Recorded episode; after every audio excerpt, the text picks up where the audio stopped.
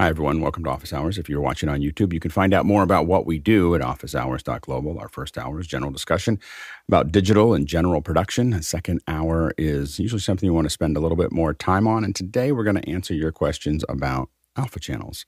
Alpha channels are kind of part of everything that we do in computer graphics and much of what we do with video. People don't quite understand them most of the time. So we'll answer your questions, show you a couple examples, and uh, hopefully demystify it. So uh, stay tuned for that. Let's go ahead and jump into the questions. Mitch, what do we have? Good morning, Alex. First in from Guy Cochran in Seattle, Washington. What do you think of video editing via text in Adobe Premiere? There's a long link to it there if you want to try it out. Go ahead, Mitchell. It, uh, it's interesting. I saw it yesterday in a press release from Adobe. I, I, it, I think it depends on the kind of an editor you are. I mean, if you're a classic AB roll type editor, you're a visual thinker, and you're dealing with graphics, I can see where it would be fast uh, to work from a script and uh, be able to put uh, uh the markup text in there that changes uh, the uh, transitions. But I'm I'm not I'm going to be a hard sell on this. I think it's it's very interesting, but I'm not quite there yet. Good, Bill. Uh, so I've been, I, I, agree with Mitch 100%. It depends on your style as an editor. I, have been friends for many years with Phil Hodgetts and Dr. Greg Clarke, who did Lumberjack Systems. Still, they have a, a, product that does exactly this, and they've been fiddling around with it and developing it for a decade at least. For people who have tons of text based work, and that's the way you think, it is great, particularly for creating rough cuts uh, out of a lot of material. So I think it'll be a boon to people who use uh, Premiere and like this style. I don't think it's going to replace standard editing things, and it's certainly not going to move me back over in that direction after so many years of database driven editing, which is what kind of I see Final Cut as. But I think it's great, and then hopefully for the people who need it, they'll use it and enjoy it. Go ahead, Jeffrey. So I've used it. I've actually used it a little bit longer than the beta, the beta that's been out, um, and it's pretty interesting. The, the biggest problem when you do that is all of a sudden you're starting to jump cut everything, and you're taking out the ums and the ahs, and you're taking out uh, certain words, and then all of a sudden everything just feels a little very skippy, and uh, and of course sometimes jump cuts don't don't natively work. They'll, there's always like a little tick or something like that that you have to extra edit out, um, and then of course you have that uh, morph cut uh, effect that's in Premiere Pro that can kind of mask it a little bit, but you're you're doing a lot of extra editing to get just single words out. So if you got somebody that's really long elongating, you know, like pauses or ums and ahs, and you need to take all that out, it works uh, works fairly well. But once again, you're just going to have to go back with a fine tooth comb and make sure that every every jump is is is working. You got it, Courtney. Yeah, I haven't used this, but it sounds interesting. The um, one thing, I, if you're doing a documentary, I don't know how it handles, you know, cutaways and B-roll and that kind of stuff, the silent stuff. That uh, do you type into the text, you know, cutaway to close up of the ashtray, you know, etc., or reaction shot goes here, and does it follow those? Doesn't follow those? Yeah. Then I've seen I've seen some films cut by real editors that are uh, bad because it starts to cut on the dialogue, on the dialogue, on the dialogue, on the dialogue and there's no reaction shots, there's no cutaways, there's no pauses, you know, um, for people to think before they speak, uh, and so uh, it tends to be a very mechanical uh, edit. Uh, hopefully, that's not what it ends up with. Yeah, we've used something. I mean, so there's a lot of things that are doing this. Premiere's doing this, but there's also Descript and other things that are you know making these things easier. Um, lot, we don't usually use them for the final edit. Now we've been doing something like this for probably almost a decade and a half. Um, you know, so uh, for on my end, and basically it's not been uh, as automated as it is now. Um, so what what the traditional path was? Okay, I've got a bunch of interviews, and I will um, I send those out and have them transcribed. And then this is back when we had to send them out to have them transcribed. we sent them out to have them transcribed, and the client would make what we would call, uh, or the director would make what we'd call a paper edit. They would just highlight all the things they want they want to see there, and we would build an assembly. And so we weren't actually doing the edit that you finally that you see, but it allowed us to just assemble all the text. That they just look at the text like, oh, I want this, I want this, and it's much easier than watching everything. Is to think about what everybody's saying, and so then they just build the assembly and we would just take now we used to go back and look at the time code and go figure this all out now what you can do with descript and with um, simon says and with now Premiere, and I'm sure that we'll be able to do this with Final Cut eventually, is go through and just select all the text that you want. Then you get a, a quick assembly very, very fast. That's not going to be what anybody sees. It just gets all the video clips that you want next to each other. And then, well, sometimes it'll be what you see. Some YouTubers will probably just put it out there like that. But but typically after that, what we would do is go back and we massage the edits between the things. We would add, um, we'd paper over them with B roll. We would, you know, add all the things that we want to add. We'd add reaction shots. We'd add all the other things to it. But man, does it speed things up. So when you have the, when you are able to just select all the text and then just say, give me all of those those clips end to end, it really makes things a lot faster than than what you had before. Uh, next question. Next question in from Mike Edwards in Brooklyn, New York. Morning, guys. Is there a way to force content from an iPad, pictures, video, etc., to be auto resized to 16 to 9 aspect ratio when connected to an ATEM? Thanks. Go, go, Jason. Well, you could do it with a decimator, but it might not always make the right decision. Um, there's no great solution other than maybe running it through an Apple TV um, to make it always work. I don't know.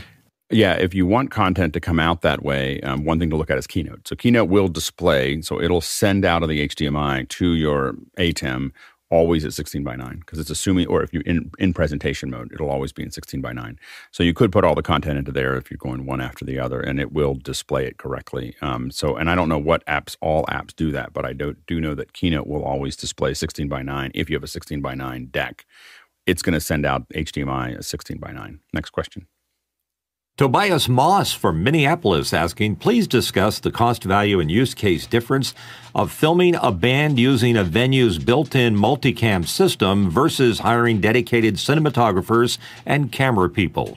Go ahead, Jesse. I don't know which venue you're talking about, but I have yet to visit a venue that would have a built in system that I would uh, even consider touching. I would definitely go with uh, your own team that can design around the needs of that band. Go ahead, Jeffrey. It's been a few years since I've uh, worked at a venue, uh, but we did have a couple that did have in cam systems. And what we did was we took our in cam systems and actually hooked them up into the security systems so we could see what was going on in different angles, which was which was great. Uh, now the real question is what happens with the video that comes from that. Some of the venues actually keep those vid- videos, and so a good contract is uh, is very important in uh, in putting that together. So they to make sure that those videos don't get leaked out, especially if it's copyrighted music, if it's bands that uh, that uh, make their living off of uh, off of this type of stuff. And then the other thing is that you just got to watch out for the venue space because sometimes some of these places they don't want you to touch their gear or their spaces. So you'll probably have to move the cameras in a, in a different spot, which could also cause uh, issues for uh, attendees uh, coming in and going from there. Good, Bill. It's never going to be as good. Any fixed system is never going to be as good as as creative brains behind cameras and the ability to move in space and execute shots as really needed. However, I think if you've got a band that's doing a 10 day run in a place and you're just not sure whether there might be magic some night, having something like this in place that you could get three or four camera shots out of the band's performance, and maybe you'll get that night that it's just magic and the energy is perfect and the playing is fabulous, and you don't want to lose that. So I can see a reason for it. I don't think it's ever going to replace a real crew, though. Yeah, the problem is that you have all that magic, and then you will have shot it in horrible positions with, with with cheap cameras, and then you'll be like, "Oh, I really wish we had had real cameras there." I mean, typically, um, you want to see a band if a band's playing over and over again. But even then, I mean, the, the the the venues are okay. I mean, the the the video cameras are okay typically. Now there are some venues. Um, we have uh, Accidental Theater and others that have invested a lot more in the cameras. So the built-in system is not created equal. You could definitely have a venue with great cameras. So there's a venue called Austin City Limits that has great cameras. you know, so so they uh, so it, it may have the built-in version may be very very well developed. Um, but typically, the kind of things that make a difference are larger sensor size, and that's usually what most people don't invest in. Um, so, like if you're in a small venue, you really want Super 35 or bigger, and most of the venues are going to have cheap little PTZs that are not going to do that. Um, and so, so it's not going to look, you know, cinematic. And I don't mean by frame rate; I just mean short depth of field and and nice bokeh and things that really um, definitely impact average view time. You know, so if you're looking at how how how long someone's going to watch something, um, it is it's important to uh, to think about that process. So anyway, so so you just want to. Um, I don't think that. I don't think it's worth the energy typically. If you just want to capture something and see how they did, but if you're not going to put real cameras into a bar to capture a band, it's probably not no one's it's kind of like everybody using their cell phone at a, at a concert. No one's going to watch that again. Like you know so very rarely are people going to watch uh, a cheaply shot band uh, very often. Um, it's it's a good record that they were there maybe for good behind the scenes for the documentary when they get big but but outside of that it's it's kind of worthless worthless content and not really worth the effort. Next question from Zach Phillips in Philadelphia, PA. I know that Zoom ISO is what's behind the scenes making office hours work, but do individual panelists also join through Zoom ISO for their own monitoring needs, or does that even work? It does. Um, I'm doing pieces of it right now, and I'll be doing more of it as we go through. So I'm I'm not joining every day, but I'm joining more and more, and I will eventually join every day with Zoom ISO. Um, and the reason I'm doing that is exactly what you're talking about: is being able to send different monitors, different people, different things that are coming out of here into different monitors outside, as well as being able to test cutting between everybody and, and doing that edit. So, um, you know, I expect to be uh, fully in Zoom ISO uh, within the next two weeks. I'm traveling next week, so I think so. So uh, if I do that, then it'll, it'll, be delayed by a week. But outside of that, um, I'm you know I've moved big chunks of my system over to SDI, and now I'm and I'm I just got a new camera to test. So hopefully we'll have it done um, in the next day or two. So we'll we'll see how that goes. Next question. Paul Buchan from Columbus, Ohio, asking AMC theaters are going to start charging based on where you sit in the theater. Curious to hear the panel's thoughts. Go ahead, Courtney. You know, um, the El Capitan Theater in Hollywood, which is owned by Disney, tried that when they first opened the theater. They had, uh, you know, the center section of the theater was priced a lot higher than the side sections. And this is only going to work on films that are sold out, you know, uh, performances that are sold out or very close to capacity. Because what would what happened is people would buy the cheap seats on the side beforehand, and as soon as the movie started, they'd all move to all the empty. The entire center of the theater was just empty because no one would go for the double price of the center seats. So they'd buy the cheap seats. So then they had to imply the Gestapo uh, uh, ushers that would go in after the movie starts and, and see the people that moved into the seats and make them move back. And it was very disruptive. And it, they only lasted about a year. I, I don't think they're still doing it. So I think the same thing is going to happen with AMC. I read this article and I did note that it's only on performances after four o'clock. So matinees will not be affected with this uh, inflated price for where you sit uh, policy. I don't think it's going to last very long. AMC is almost in bankruptcy anyway, so maybe they're just trying to boost their bottom line, but I think it's going to hurt them more than it helps them. Go, Jeffrey. Yeah, they just closed a theater uh, that they bought out, uh, which was the Sun, one of the Sundance theaters that uh, Robert Redford uh, built up here in Madison, and uh, it's it's it's a interesting idea. I think what they're going to do is they'll probably end up putting it in their rewards uh, club program. So if you get so many points, then you'll have premier seating, so you won't have to pay that extra extra fee. But as Courtney said, you know, if if the seat is empty, somebody's going to go for it. Uh, and uh, there's probably going to be a lot of complaints off of it too. So, yeah, I mean, I think that they already are doing that. So if you're in their A list or the A list um, group, you don't have to pay the. It's it's really more of, I think it's more of a play to get people into A list and not as much of a play to get people to actually pay for them. It's just to create an added value, like uh, uh like an airline ticket. Uh, go ahead, Jesse. Yeah, this uh, sounds like bad PR. That's completely unenforceable by you know the the average minimum wage employee. I yeah, this is a non-starter. Yeah, it'll be interesting to see. Uh, you know, as someone who only will sit in about ten seats uh, in in a theater, like so, there's the middle ten seat. There's ten seats in most theaters that I'll be willing to sit in. In fact, I don't. I mean, I go to AMC, but I I only go to Dolby Cinema or IMAX, and I won't sit in any. And I will not. I'll just keep going out days until I get to the seats that I want, um, because I'm not to. You know, if I bring my family, it's 150 dollars for me to you know show up. so I'm not to. I will sit in exactly the seats that I want. And if they made them 25 or 50 percent more, I would. It would make just make my job easier. so so so I would because I'm not. You know, there's so much cost related to just going um, that that I, you know, I, I think that, and I don't go very often, so I can spend money on it because it's because I'm not going to go very often. so, so anyway, I think that there's probably a growing number of people that would pay for that. We'll see. How, We'll see what happens. I think when they first started with seating that was um, numbered seating, like where you could buy a ticket for a for a for a given seat.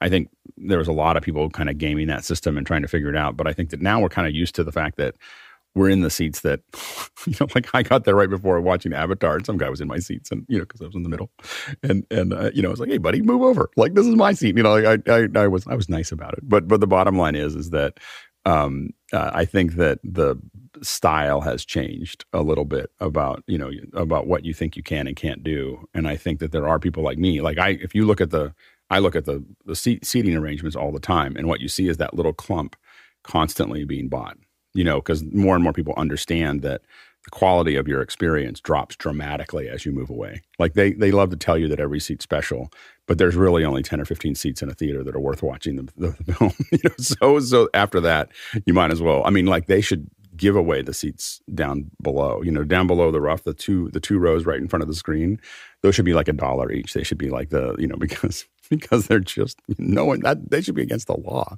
So anyway, um, uh, so so that's I, I, think that that doing it like we do with stadiums and everything else, I think makes sense. But it it, it only made sense, I think, now that there'll be there, there's going to be less and less theaters, you know, and so I think part of what they're doing is you know when there's less and less theaters, there'll be there'll be higher there'll be more and more demand to make more money on on the seats. Um, but I will tell you that as someone who's um, worked with the folks that build the theaters, you know, that, that there's like 10 or 15 seats that are worth watching the film in. And after that, it, it drops off. It starts to, if you're going to spend that kind of money, it, it drops off pretty dramatically. Next question. Tobias Moss from Minneapolis, Minnesota.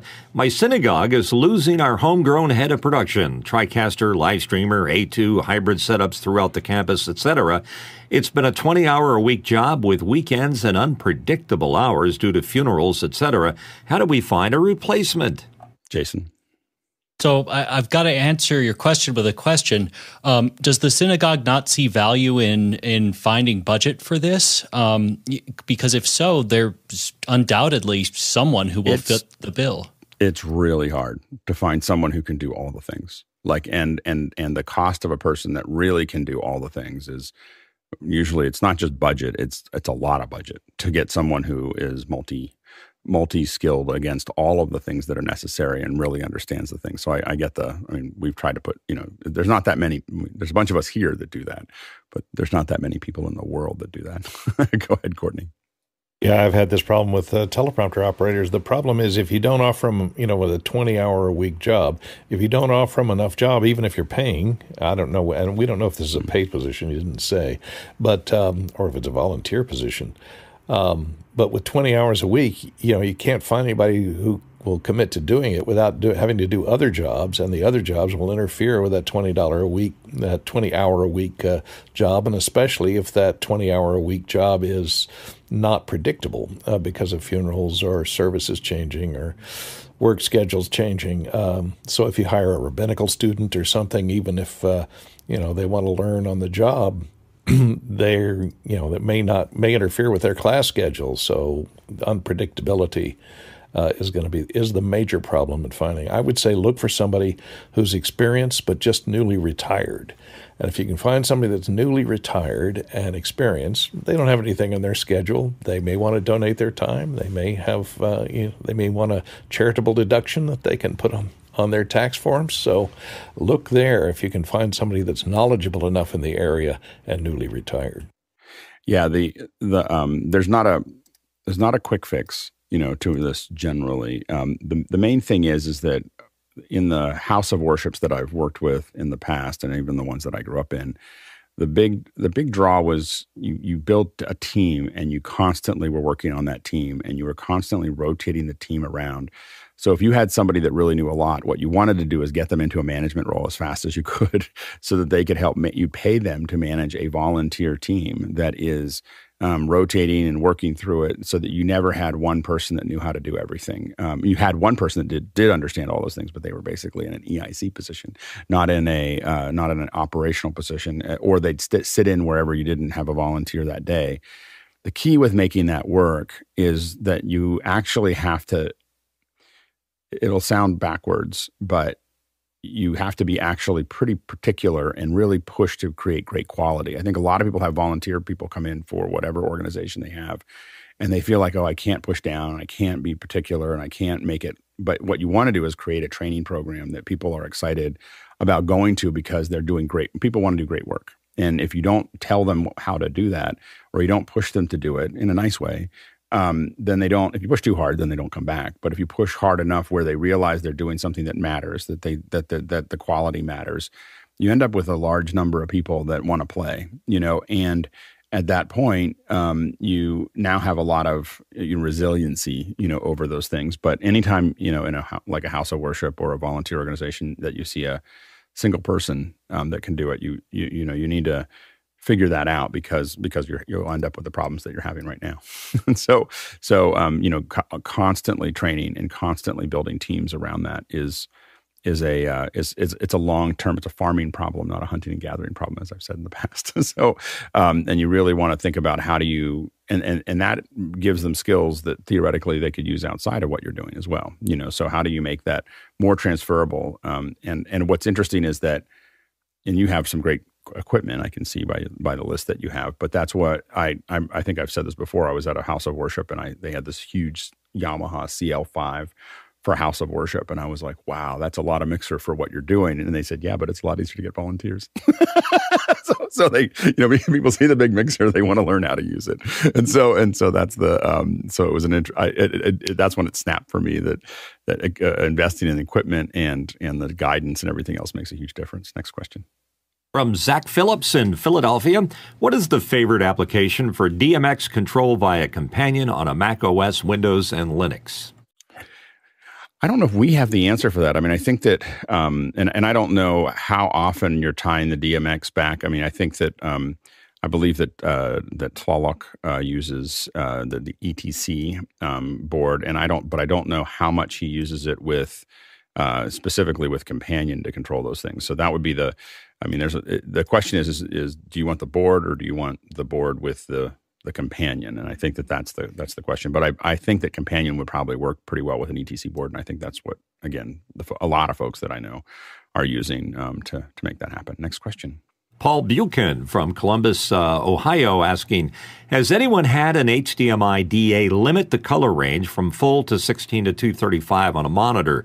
Would that most likely be caused by the DA, or perhaps one of the monitors plugged into it is limiting all the outputs? It's, it's a pure DA. It'd be very unusual for a pure DA and probably not a great thing for pure pure DA to um, to do to what you're talking about. Uh, so so I think that you would want to get a different one if if it's doing that. DA should not color or change. It's not. It's designed specifically. Most DAs are designed specifically, unless it's like a decimator that might be doing some kind of color shift. But but most of them are designed specifically not to do anything different to the signal, just just to uh, reamplify it and send it to multiple outputs. Go ahead, Courtney. Uh, maybe it's not the DA, maybe it's the monitor. Sometimes the monitors will uh, uh, limit the uh, range of the color space in order to reserve certain colors for their uh, on-screen menus and things, so, so that they'll always appear on top and they won't uh, knock out the rest. But that's older technology. I don't know if they're still doing that, but check your monitor. It may be your monitor. Try it on different monitors and see if it's the same. Next question. From Alexander Knight in Vancouver, BC, Canada. A client of mine has asked for subtitles on the TikTok, Instagram, and YouTube short videos I'm creating. What tools do I need to automatically generate these? Go ahead, John. The tool that the kids are using these days is called CapCut. It does speech to text and then throws that text up onto the timeline, and then you can format the text. They have the different fonts and the colors, and that's the one I, I'm seeing being used a lot. Go, Jeffrey. So Adobe and DaVinci and uh, Final Cut all have caption options. I use uh, I use uh, Premiere Pro for my videos, and I've been doing a lot of shorts where I've been putting in the captions. Uh, so basically, you transcribe it, you edit your transcription, and then you throw it in captions. And then you uh, the the biggest part on doing the captions is creating them to kind of look fun in uh, in your shorts and your TikTok site. Keep it as simple as possible. So a font that I like in a area that that you know with a background so they can see the text if it's uh, depending on what the uh, video is about and of course moving it around so it doesn't get in the way with other stuff is is always a plus there but uh, premiere pro does a, a decent job with that. Good bill Yeah, your workflow is going to be important because you want to make this as easy and as kind of automated as possible. And as Jeffrey just mentioned, most of the major nonlinear editing systems have captioning built in now. Often it's a real simple process of exporting the audio track from your desktop. The computers, the AI computers, I use Simon Says, but there's other ones out there. I think Whipster on the uh, Premiere side will gather that, turn it into text, and send it back to you with proper captioning. Now, captioning can be closed captions or open captions. A lot of the people on these social media sites want open text captioning as opposed to traditional broadcast closed captioning. Just understand that difference. But if you can find something that has a workflow extension or something that builds it inside your program so you don't have to leave and go do this as a separate step, you'll be ahead of the game. And uh, Jesse? Also, double check with your client whether they want burnt in subtitles or if they want like a sidecar uh, subtitle file that they upload in parallel with the video file. And make sure you do that check uh, for each platform as well. Next question. Tobias Moss in Minneapolis, Minnesota, asked with auto captions of synagogue services on Zoom, we get good accuracy for English moments, but absurd attempts during Hebrew. Is there an auto captioning service for Zoom that simply goes silent during Hebrew and kicks back in for English? Uh, go ahead, Courtney. I don't know of one like that, but maybe you ought to try running the Hebrew, running all of it through Google Translate uh, because apparently Google Translate is pretty good at uh, fairly accurate at translating Hebrew to English. So uh, if you run it through Google Translate first and then have your auto captioner take the translation and put it in. Next question. John Preto from Las Vegas, Nevada, and the AI race intensifies. Microsoft has an AI announcement today, Google tomorrow, and Apple's having an in person event. Consumers are the winners. What are your thoughts? Uh, go ahead, John. Yeah, I expect to see um, Microsoft talk. They've already announced the integration of Teams, AI into Teams. The the uh, the summarization tools and AI is fantastic, like Alex mentioned yesterday. Um, Google's going to announce Bard, Bard, B A R D tomorrow, which is a which is a subset of LaMDA, which has been around for a long time. And then Apple yesterday announced an in uh, person event, uh, an AI coming up. So here we go. Yeah, it, obviously these things have been around for a little while. like they didn't just come up, they didn't just develop them in panic of of this. It's just that I think that a lot of it had to do with perceived liability, um, you know, uh, related to releasing them because we can see the mistakes that are already happening. Uh, go ahead, Courtney. Yeah, I think uh, Google is going to. Uh, Google's kind of getting nervous because Microsoft is putting uh, ChatGPT into uh, into Bing search, and so they're nervous about losing some of their search domination of 90% of all searches. So I think uh, they will be moving the Bard quickly from a separate app into part of uh, our, our thing you can turn on in all your uh, Google search boxes. So it'll be interesting to see what uh, happens there and, and what, I don't know what Apple's going to announce. Maybe it's new hardware, maybe it's new software. Uh, uh, go ahead, John. I wanted to I wanted to add two cents in there about search engines. So so the transformers as they work today need to be predefined. So the models are predefined and so they're not specifically good for any current things in a search engine. So I'm calling the integration of AIs hybrids. So you've got search, you've got index search, which is giving you all the current information. And then the AI will help you find and answer stuff better than you did before. So uh, it's going to be interesting to see how those are integrated in. Absolutely. Uh, next question. From Zach Phillips in Philadelphia, PA. For panel participation, do I really need a fancy Studio Technologies Dante talkbox like uh, Alex and Mitch? Or can I use the mute and talk buttons on my Apollo? Or is it just fine to use Zoom OSC and Companion for Zoom and Unity mute toggle? Go ahead, Mitch. Uh, Zach, the, the issue primarily is how do you get to it fast if you need it, particularly if you're a reader. Uh, if you're a reader, you just need to have the ability to hit the zoom button, or excuse me, the mute button um, on a dedicated button that's within reach of your fingers. I always keep my fingers on the mute button. I don't think I could do that on a device, including my ATEM, where I have so many other buttons that are on there to deal with. And the only other problem with uh, utilizing something that goes via companion into, say, a Stream Deck is that it's not 100% accurate. In other words, sometimes you get a double mute when you click it. Um, it's just not uh, at the kind of level that we want. So we recommend hardware mute as far as the uh, reading and uh, general use on it as a panelist. Uh, go ahead, Bill.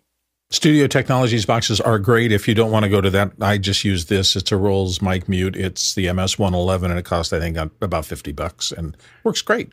There you go, Jason. I have a whole host of ways to do hardware mutes. And since day one in office hours, um, I've used Zoom and mapped globally to F19, and it has never failed. Uh, go ahead, Courtney. Yeah, I've tried uh, some of the soft, software-based uh, or keyboard-based mutes, and have been problematic because a lot of times it depends on focus. If you don't have a Mac where you you have a an F19 or you know a key on your keyboard that doesn't exist on most keyboards that you can't accidentally hit, or that is global, is truly global, and is not used by something else that doesn't depend on focus. So you have to be in Zoom for it to work. Um, I have hardware uh, as soon as my RODECaster Pro comes back uh, today. I do have hardware mute on there, but one problem is I've been always using the, uh, as a panelist, always using the Zoom mute just by clicking on the, the icon on the screen because that always works and it makes sure that I'm have Zoom as uh, uh, has the focus when I because I click on it. So the uh, companion apps that use a keyboard control you know they can fail and they can uh, sometimes work, sometimes don't. Uh, and the problem with the hardware mutes, like uh, the ones that uh, Bill is using and Alex uses and Mitch uses, is you can't tell when they're muted or not by looking at their icons in Zoom and the people in the back end controlling it don't know if somebody's mic is unmuted because they're always unmuted in Zoom. So it it makes for it, and they might accidentally mute them because they think that they're unmuted when they're really muted by your hardware. So they have to know all that on the back end. So it kind of makes it problematic uh, for the people that are trying to control the audio on the back end. Yeah, the um, I, would say that it it's very hard to be a reader or a host. What we found is almost impossible to be an effective reader or host without some kind of hardware mute. Um, being a panelist, I don't think you need it. I think you can turn it on and off. I think you can. You, there's a lot of software ways to do that. You can use uh, your Stream Deck. You can do a lot of things. As a heart, as a host or reader, we're turning it off on and off so often that um, we found that anybody that's a host or reader that doesn't have a hardware mute often is either slow to the gun, you know, as far as getting it in and out, or they're they're not they're not we, we end up with a lot of we can't hear you so um, you know i do like the, the main value i mean there's a lot of values to the studio technologies the main one is a light so i can look i can glance down and see that i am muted or unmuted uh, as a as a person so that's the that's the issue there um, next question Nope, I had it in my hand. Uh, next question from myself. Uh, Ventura County, California courtrooms are in the process of incorporating Zoom and other teleconferencing methods into their courtrooms. Is there a digital first future for courtrooms? Good, Courtney. Well, you know, they've been doing this for decades, uh, Mitch. It's uh, a lot of time prisoners come in from prison. they don't get them out of their cell and bring them in for arraignments. They go via closed circuit television. They've been doing that since the 60s. So I don't think it's anything new to them. The fact that they may be using Zoom as the transport for those images might be a little different for them, but uh, they're certainly used to it and uh, do it all the time. Go, Jesse. Oh boy, would I dread showing up in court after a day of a judge being forced to look at Zoom meeting after Zoom meeting with terrible audio and terrible picture. The fatigue would set in, and it would affect uh, it would affect outcomes. Go ahead, Bill.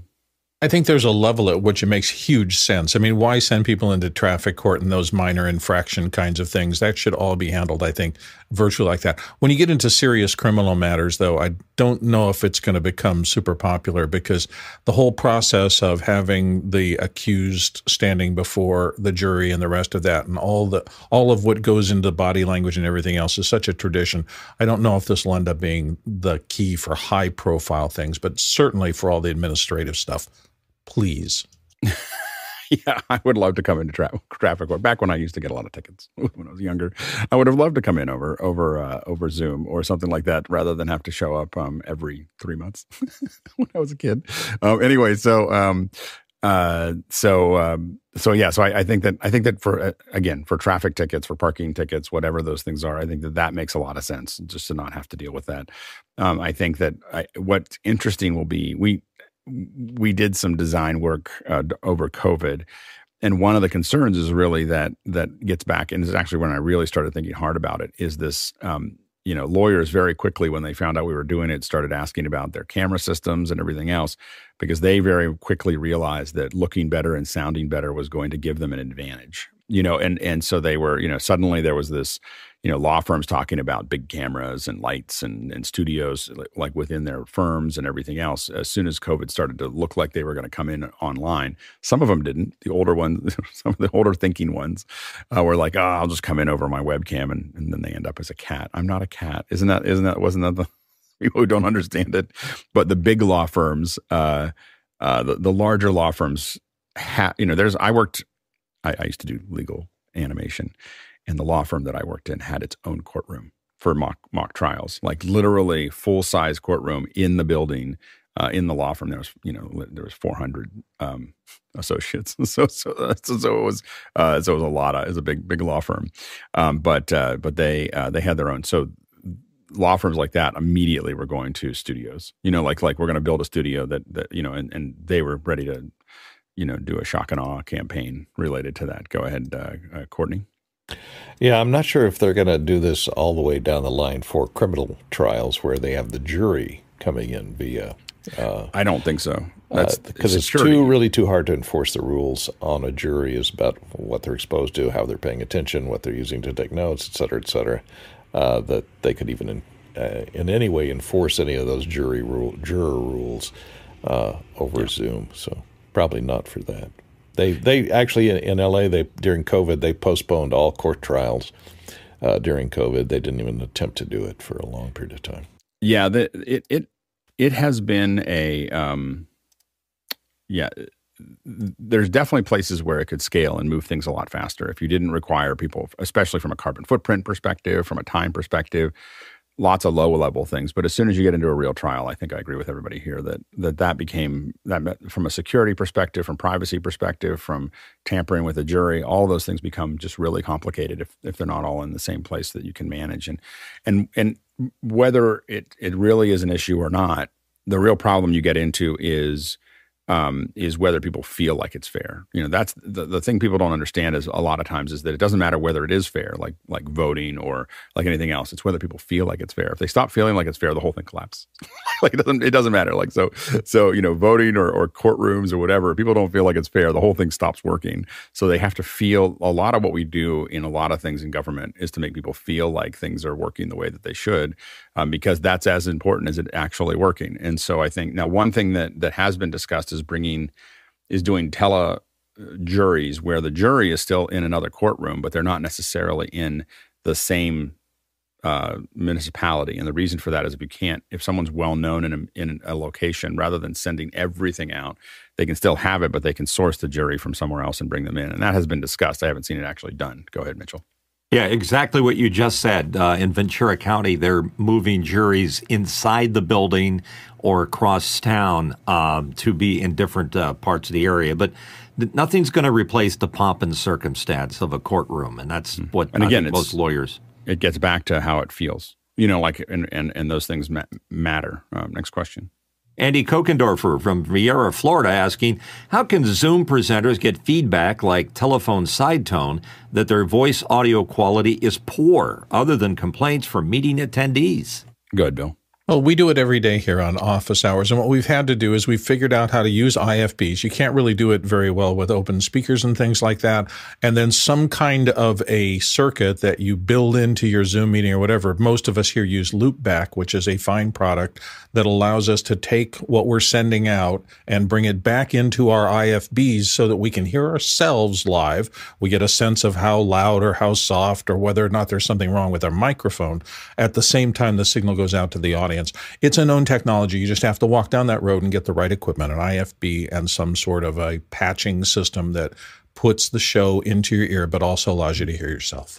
I think he's asking though about like just a general person who jumps in. Like, how do we tell? How do we show them that they sound? Like, we have ways of doing it, so we know how we sound. but it's how do you tell a Yahoo that they're that they sound horrible? Uh, go ahead, uh, uh, Courtney.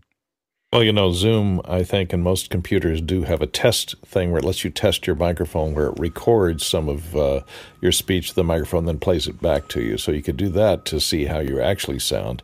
Um, And like Bill said, side tone uh, is a way to hear how you're sounding before it gets to Zoom. It doesn't tell you how you're sounding usually after it gets to Zoom because Zoom does not feed your audio back to you. Uh, so I have a mixer that usually have a mixer that provides side tone so I can hear what my mic sounds like, so I can hear if I'm popping peas or uh, banging on something that generates noise that goes down the line. Um, but uh, and and a lot of USB microphones look for a USB microphone if that's all you have has a, a plug for headphones on it, and that will generally be driven directly off the microphone and not off the USB return. So look for that.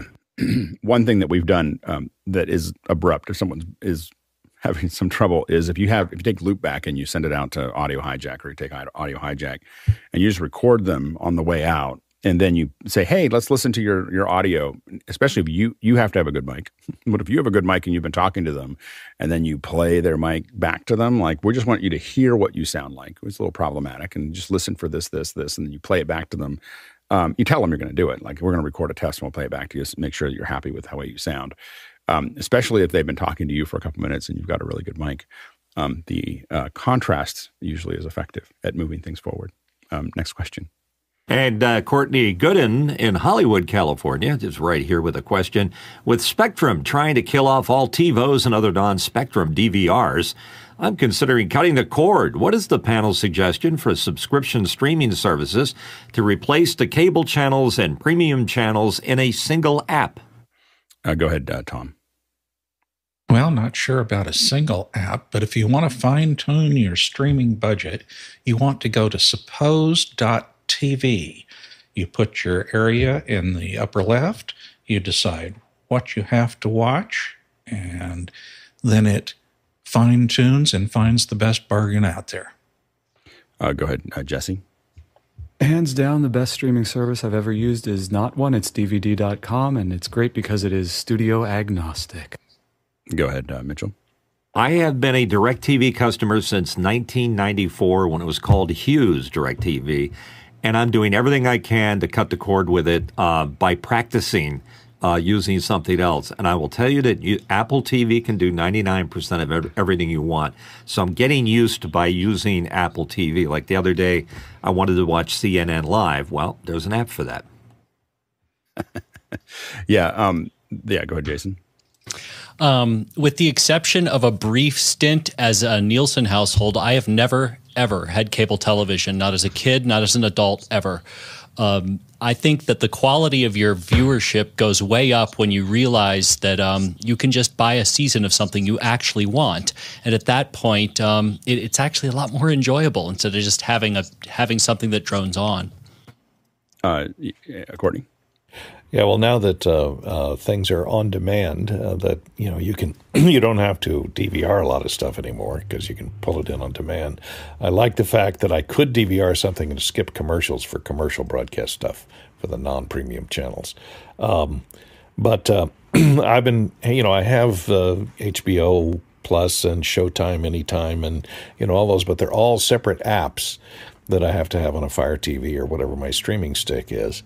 Um, the problem is I'm looking for something to consolidate all those in one place so I could DVR them, uh, premium channels, regular channels, cable channels, and over the air. I have an over the air tuner that has a DVR and that works very good. Uh, but it's just the over the air live broadcast channels. It doesn't include any of the cable network channels. So I was trying to find something like Hulu or some streaming service that could incorporate in those premium channels uh, from other services, but I haven't found anything yet. Uh, I'll have I'll look for the DVD. Uh, thanks, Jesse, for that uh, comment uh, to see if that consolidates a bunch of eh, or is agnostic to streaming sources. Yeah, I, I will say that I use YouTube TV almost exclusively for everything outside of. I mean, I have the streaming service, some of the streaming services, and you can do that, but for DVR it's so much better than any DVR I've ever seen that I because I just tell it to record everything. just just I see things coming up and I just uh, I record everything. And and it's always there and I can always go back and I record so many things that I forget about it. And then I go oh yeah the, this is in 60 minutes. I think I'll go watch that. And it's there because I record I set it on like you know record forever um, because it's just metadata. Um, and I just have to say that that's really addicting you know and, and after that And the guys at YouTube are going, "Hey, this Alex Lindsay guy is using up 500 terabytes of." The funny thing is to see the, that's the best part of YouTube is they're not recording it. It's Yeah. just in and out points. You know, all they're save, saving is the in and out. Well, they have to record everything in case somebody likes you wants to see it streaming. Well, they do record now. everything. There's So, enough people that, that do it. They they record everything. Everything's on DVR, like like YouTube, and uh, they just take the, the technology there, and and uh, it is it is the. I mean, yeah, because I do. You know, again, I want to go back and look at a bunch of lower thirds or a bunch of super sources, or I want to go back and watch some game or or something that or some pieces of it. Like when there was a question yesterday about the Oscars and or not the Oscars, the Grammys, uh, you know, whatever, some uh, event thing, thing uh, uh, uh, something with little statues. Um, and uh, someone asked uh, about it. I didn't watch the I didn't watch the Grammys, but I had set it to record at some point in time in the past. so so I was able to just kind of pick, pick it. I probably last year I said record this forever, and and so I just went back and started skipping through it, and uh, you know was able to be ready for the show. So that's it's really uh, it's pretty great. Next question. Next one in from Chris Widener in Lafayette, Indiana. Has anyone have a recommendation for a briefcase that turns into a table or a desk? Trying to set up a portable system with screen and lid that opens, folds out, and mic flips up camera and ready to broadcast. Yeah, go ahead, Bill. Yeah, I, I had one once upon a time when I was doing a ton of traveling. It was, and I, I wish I could have look it up. I didn't have time to do that this morning, but um, what it was was a small tabletop, and I say small because it's suitable for a laptop, not much more than that. And it had aluminum legs underneath it, and it fit in a briefcase. And so when I had to spend lots of time in an airport, I could actually take out this rig and type on it. The thing to do is look for travel table. Do a search on, on Google or one of the big searches for that. You should find some of these rigs that are small enough to fit into a briefcase and yet will come out to be something that you could work on for an hour and, and not mess your back up. Next question. Next question in from Douglas Carmichael. NBC used Twitter to give viewers an inside look at the Olympics graphics team. How can you take community members behind the scenes without making your staff feel uncomfortable? It's so worth it. Like you, you just have to figure out if the staff's willing to do it. But you know, a lot of a lot of staff want to want to be seen, so they never get to see. They're they're kind of hidden in the background. They just have to watch their language. That's usually the, the biggest thing of how they talk about things. Is usually the thing they have to tighten up. But outside of that, most people like to show off. Um, next question. Next one in from Chris Widener in Lafayette, Indiana. Seawater split to produce green hydrogen. Can we look forward to throwing away our batteries? someday, but probably not not tomorrow. Not, maybe not in our lifetime. so so I I think that the batteries are important in the sense that the whatever you're splitting, I think eventually is going to be going back to a battery. You know, like I think mostly what batteries do is stabilize all the green energy that we have um, to allow it. But then it's not the batteries themselves aren't that green. Um, so it's just a it's a complicated problem. I think that we'll get to watch a pretty incredible change in power over the next in our in most of our lifetimes, but probably won't get to where we think it should um, in our lifetime. Next question. And here's Chris again asking uh, Tovariches, what is your personal most used social media platform currently? Twitter, Instagram, Zoom, or Facebook? Facebook. Yeah, I mean, I think that by time I would probably say Zoom, uh, and then and then probably after that Discord, and then after that Twitter. Go ahead, uh, Jeffrey. Yeah, so for me, it's uh, YouTube, uh, hands down, and then Zoom. And Facebook is uh, mostly for me, Facebook is keeping up with my uh, local friends. Uh, and then, of course, people around like uh, John Predor and, and people like that. Uh, so, but, uh, and then a lot of these others are just basically uh, side, side social networks from there. I go with Courtney. Uh, none of the above mentioned. I'm on the antisocial network. I think Discord is a good uh, is a good choice uh, to keep groups of people together of common interests, and you can uh, DM each other, and it's uh, a private. It's uh, not public, so uh, you don't run into problems with the press snooping on you, things like that. I'm, I'm, I'm, I'm trying to think about what an antisocial network would be. would That was be, the you most know. Dvorak thing Instead I've of- ever instead heard of- you say, of hearts, Courtney. It would just be like there'd just be a big thing that that just said "shut up." So people just posted Little it. skull and crossbones Yeah, for the exactly. icons. Yeah, Tom, real quick. Yeah, Discord plus one. Yeah, yeah. Go ahead, John. I, I say wherever your community is because Twitter's no good if you have no community if you're not following anybody. So wherever your community is, that's your that's your social network. Yeah. Next question. Ethan Tor- uh, Cordiaca from Hamilton, Canada, has a question. I had a few digital conferences and one in person ask about having a podcast series released as part of the conference, or one of the sessions is an actual walking session, and attendees choose the podcast they want to listen to. Anyone else seeing this? I, I definitely think that releasing audio versions of your of your sessions makes a lot of sense, um, and so we're. Um, uh, we are finally talking um, to, to, to about um, someone someone in, in, our community said, "Hey, can I, I you know I want to listen to this stuff?" And I was like, "Well, why don't we make a podcast?" So we may make a podcast of all these shows so people can just subscribe and download them rather than having to go somewhere else to do that. So, um, uh, so so I think that that is uh, I think making them available on video makes it or audio makes a ton of sense uh, for the sessions, especially if everyone's just sitting around talking. So um, uh, we haven't had a lot of requests for it yet, but I bet you it, it's going to start coming up because it just makes it makes a ton of sense not to sit there and watch it if you're not interacting with the audience. If you are, then you want to be there. Um, next question. Ronnie Hofsey from Tromsø, Norway, asking, Ecamm Live is nice to use and a new version is awesome but we need to be able to companion it. By the way, companioning something is to have absolute two way remote control over it. Should we join in and crowdsource some cash to get the module developed? I guess I would say companion is a it seems like a difficult platform. like like I and when I talk to people who use who are, you know, working on things for companion, the update and the way it works and how how that process works. Um, it's it it has all the idiosyncrasies of a of a uh, open source project. Um, you know that there's not it's kind of diffuse as far as responsibility. Uh, I don't think that I don't think I would I think I would just be happy when it shows up because I don't I think I'd just get too frustrated if I was trying to push it down the path into companion. Um, next question. James Haldane in Vancouver, Canada. Is there an easy method for 10 individuals to recite an oath together on Zoom? Any tips? I go, Jeffrey. It depends on if you need to hear the words that they're saying. Uh, if that's the case, then they, you need to do it individually if you're going through a Zoom. What I would ultimately do, if you don't need to hear them say word for word what they're talking about, uh, is to put up a screen that has the text that you want them to recite and then have them turn off their headphones, their speakers, and then do the recite at their own pace. Uh, that way, that way they're not getting tripped up by somebody else talking and because like when we do the happy birthday you'll notice as we're singing we start to slow down because we're hearing other people singing and then we're trying to match their tones and that's that's where you you run into the big problem. Good courtney.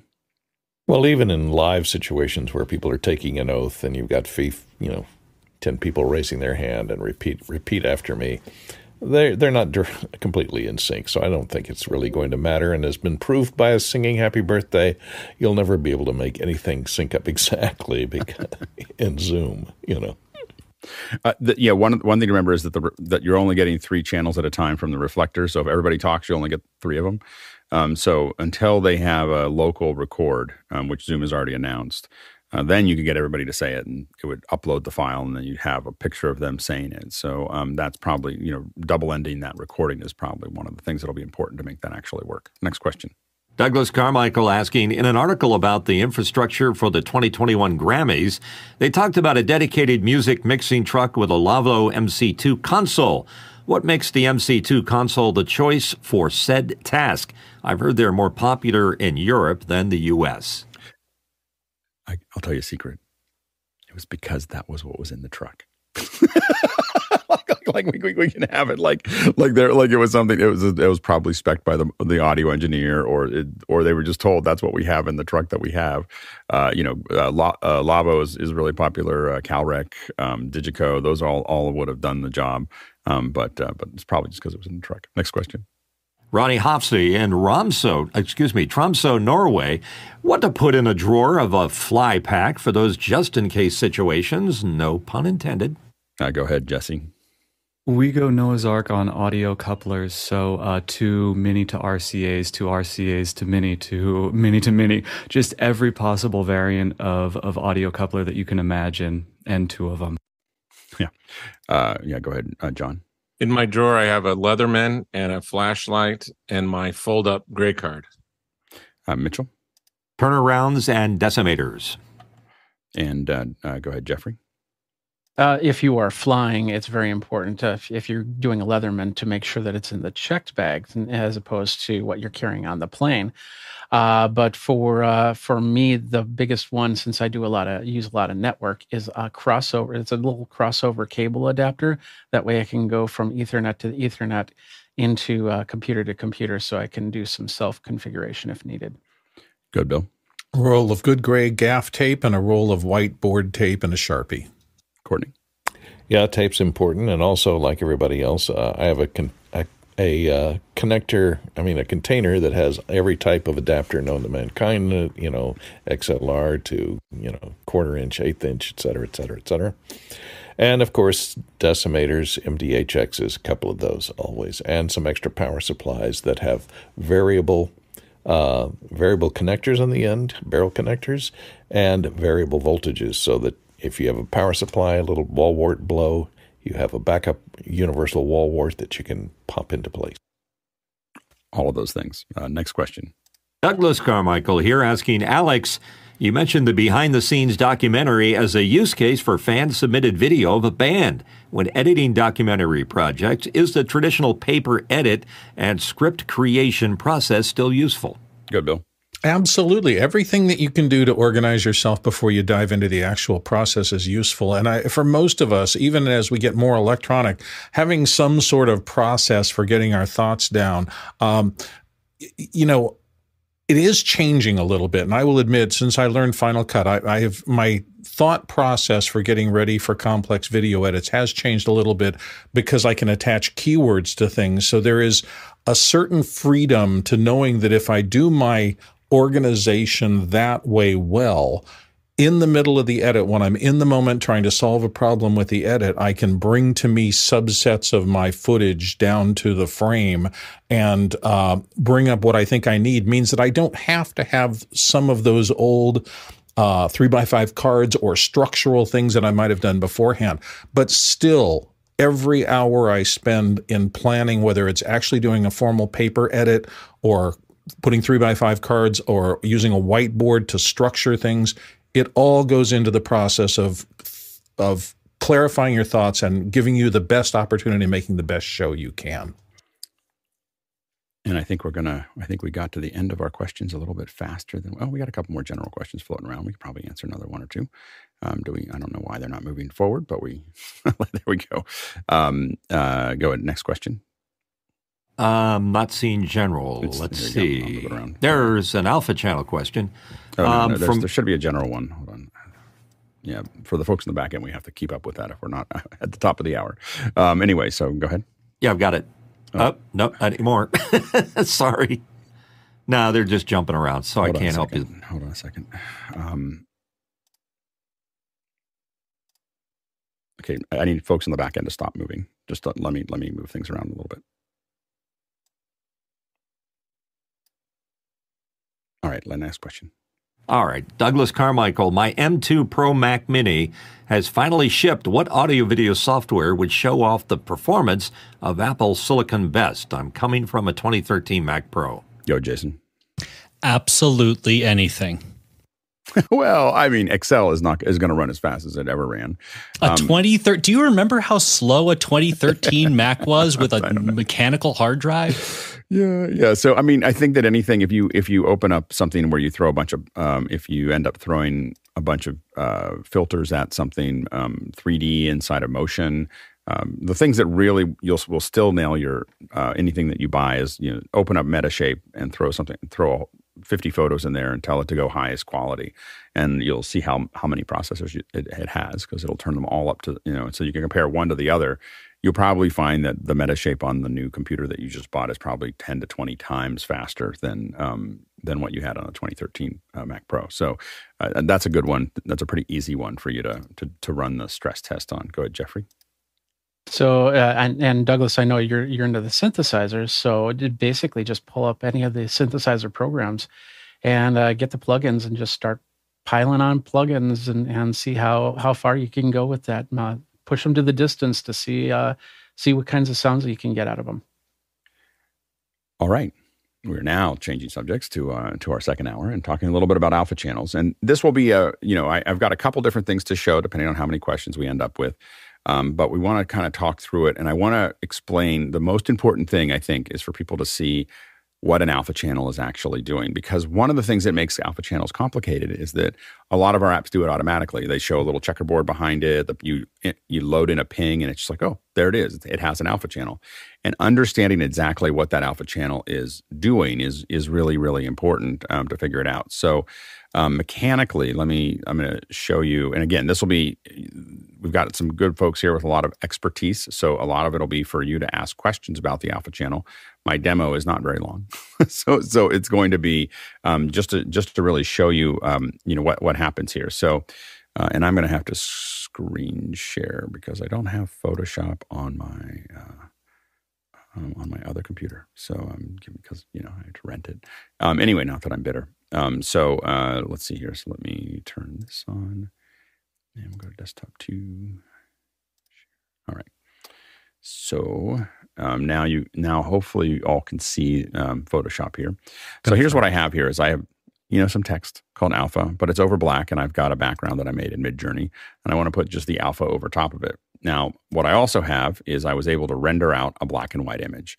So this is what we typically used to call a mat. And the reason that we called it a mat is because we actually it used to cut mats to do this. Like, you know, a lot of the a lot of what we call things are um, you know, are are there because we we were um they they meant something in the past. And so this is this is the mat for that. What that means is that where it's white, I want the my whatever I'm I have there, where it's black, I want to have the background. Now, how does it do that? And I think that understanding how it does it changes the way you think about these things. So, what this does is I take the mat and I'm going to copy it once. So now I have two of those mats and I'm going to move one mat down over top of my background.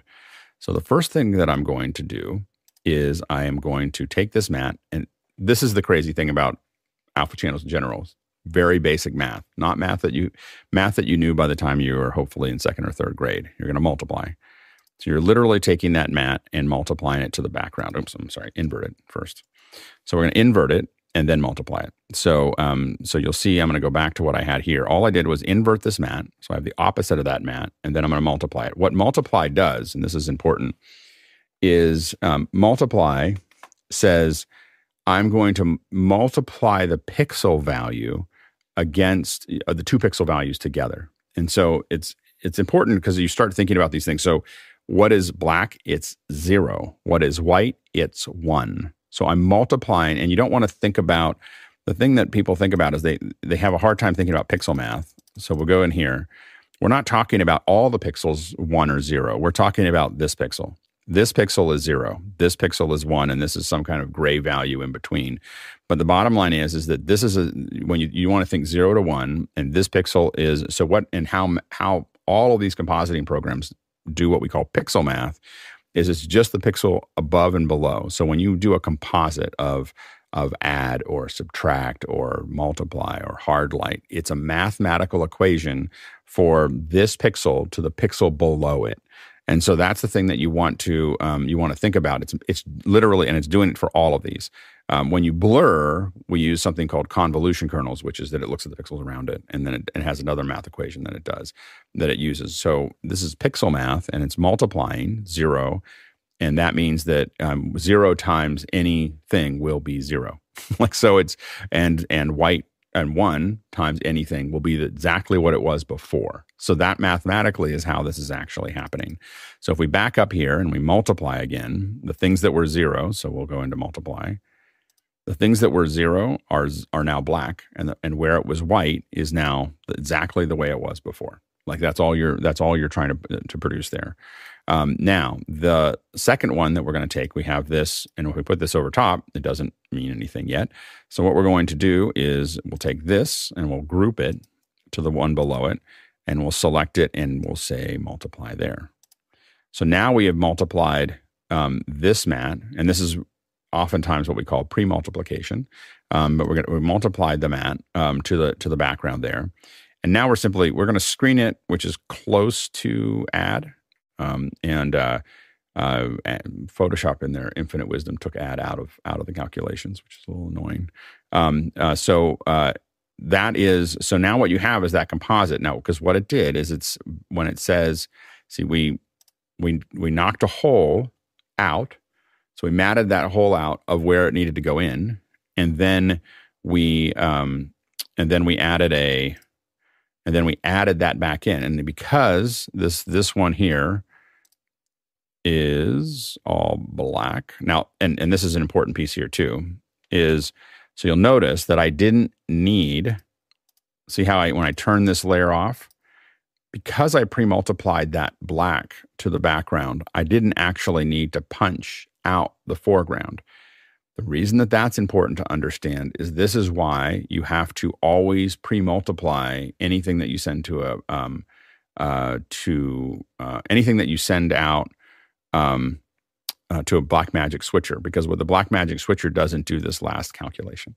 it doesn't punch the hole out of the foreground um, because it saves uh, CPU time. And so uh, that's why when when you say you want to pre-multiply, by pre-multiplying, we didn't need to knock that out. If if this background was over white, um, so if I uh, you know if if this oops, if this background was over white, I would need to punch that out to make that actually work. Um, so so anyway, so but understanding how that math uh, um, you know works is is the very basics of how alpha channels work. And of course, if there's portions of gray, um, then you uh, you know then you start to see semi-transparency because it's the gray 0.5 times whatever was behind it.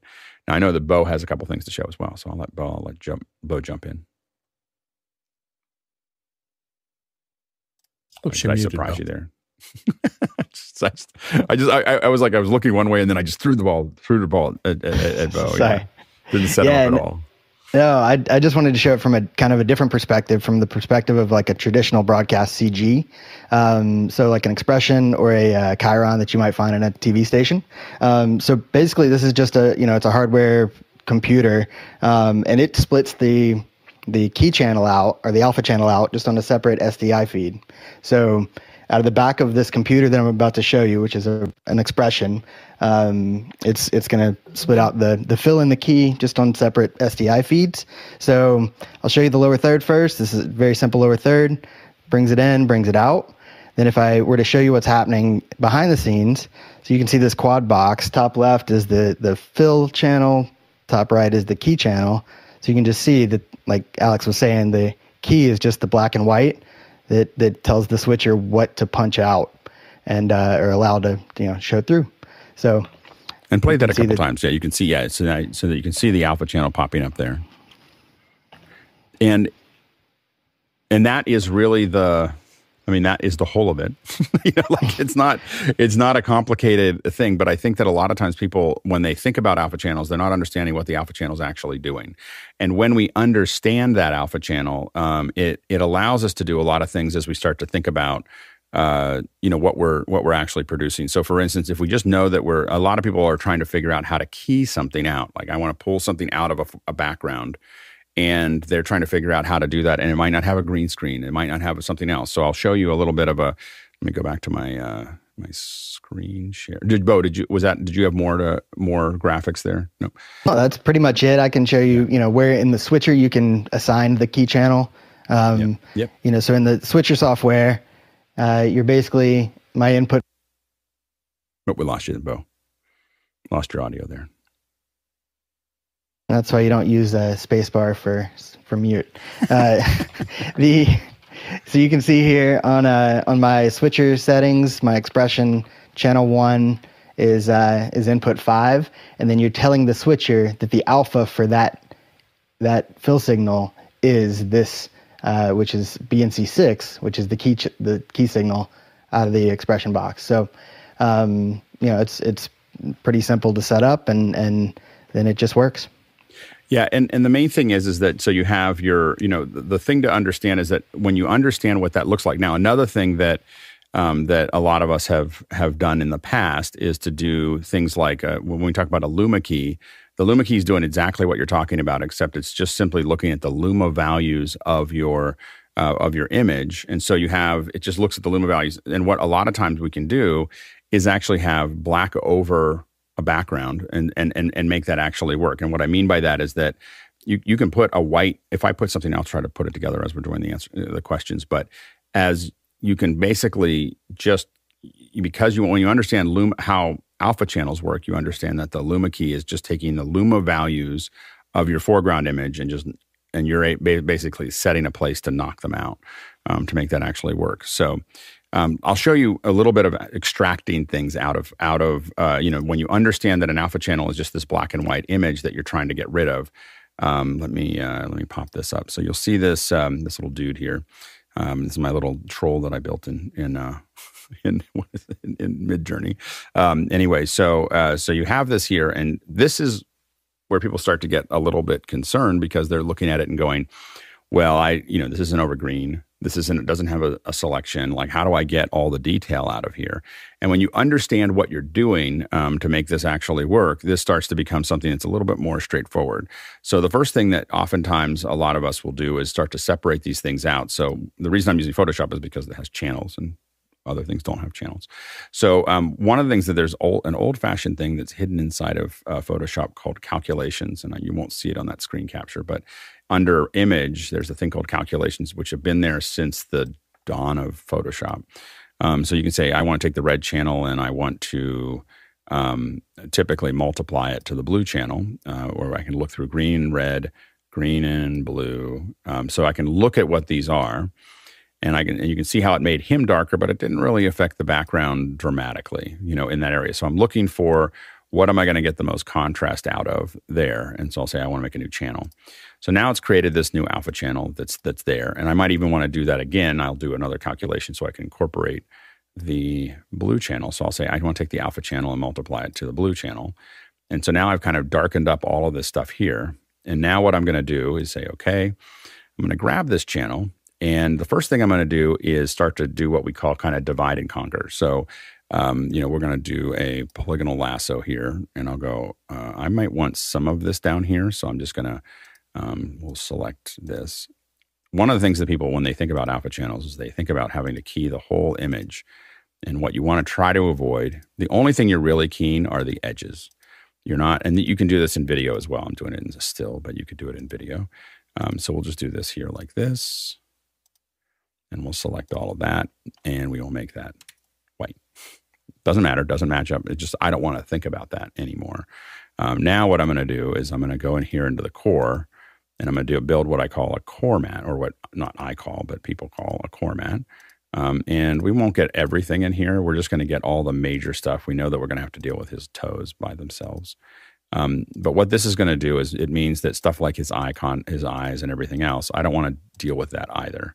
So we'll do this and then we'll knock it to black. So now we've started to go down that path. And what we're going to do here is start to use the um, uh, the eyedropper tool. And this is in a different configuration because it's a new version of Photoshop. Thank you. Um, dodge tool. And I'll make it a little bit bigger. And um, usually I'll set that exposure a little higher for the beginning. Now it's set to highlight, so it's going to have less effect on the stuff that's around it. So I'm going to start to paint around this. And what you're going to notice because it's set to highlight, it doesn't. If I if I'm careful with the hair, I'm not going to lose. I'll lose a little bit of it, but I'm doing this by hand. Now you can. There's a lot of ways to to try to extract it. Building something out of out of uh, still out of this, but you'll see how I'm starting to pull that de- detail out um, of the areas that I'm kind of just going through quickly, and and you want to be gentle with it in that area here that's there. And then a lot of times, what you're going to do is you're going to, and this is a little bit back and forth, but what you, uh, when you understand what you're doing with these things, um, you start to understand all I'm doing is just taking an image and I'm just trying to extract, you know, the the information that I that I need out of this. So I turn down the, my my thing and I'm just pushing those highlights very gently to where they need to be. And so I'm extracting that out of a gray, you know, it's gray on gray and nothing is pure. And I'm still able to get a lot of that hair detail back that I was looking for there. I can do this a little bit. This is going to be tricky down there. We have to decide how much of the of his, you know, how much of his shadow we want to keep. you know, here, and, and I may fade it out because it went off the screen, so I may fade that out a little bit. I might keep a little bit of that drop shadow in there. I can decide to get rid of it if I want, but you can see how I'm kind of knocking out all of the the information there to to to make that work. And now now what I'm going to do is go in and I'm going to go into the burn tool and I'm going to burn this stuff back in. So the burn tool is going to let me push everything to black and I should push this. This is set to shadows up here, you can see. And I can probably make this a little bit more aggressive just to, for speed. I might make it a little less if I was doing this for a show. But now what I'm doing is I'm pushing all of that, all those things that were kind of black, all the way to black. But it's not I don't have to be right on the edge. I think a lot of people feel like they have to create a selection to do this. And if you understand how these alpha channels work and you understand that I can just paint inside of this and you know get the information that I want, um, it gets to be a lot easier to make that actually happen. So now I've got you know most of what I need here. His toes are the only place that probably going to have you know some trouble because those are pure white. So a lot of times you're going to end up going in here and I'm going to select my burn tool again and I can burn some of this down. Yeah, yeah. Is it? Oh, I hate the clone tool. It's not the burn tool.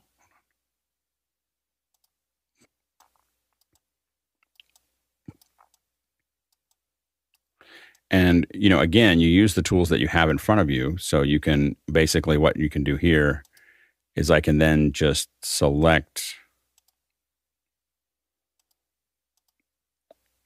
so a lot of the stuff is done in pieces. You use the tools that what what hard is really doing the edges. So that's the thing that you try to. Um, so you can see that you did that, and then I'll just do the same thing over here. So now what I'm doing though is I've taken an image that was rendered out of uh, an image without a green screen because trying to get it to do green screen is difficult. And I could go back and paint that little toe in, um, but I'm not going to do that right now. Oops. So now you have this kind of, you know, work through it. I can look at it here. Um, I might look back here and go, oh, it might need a little more. So I'll just go in here and dodge and just kind of make sure I kind of clean this up a little bit. Um, to make sure that, there's really no no issues there. So now you can kind of see that. Oops, let's see, grab this. And this is good enough for now. I'd probably spend a little bit more time on it, making it a little bit better if I needed to.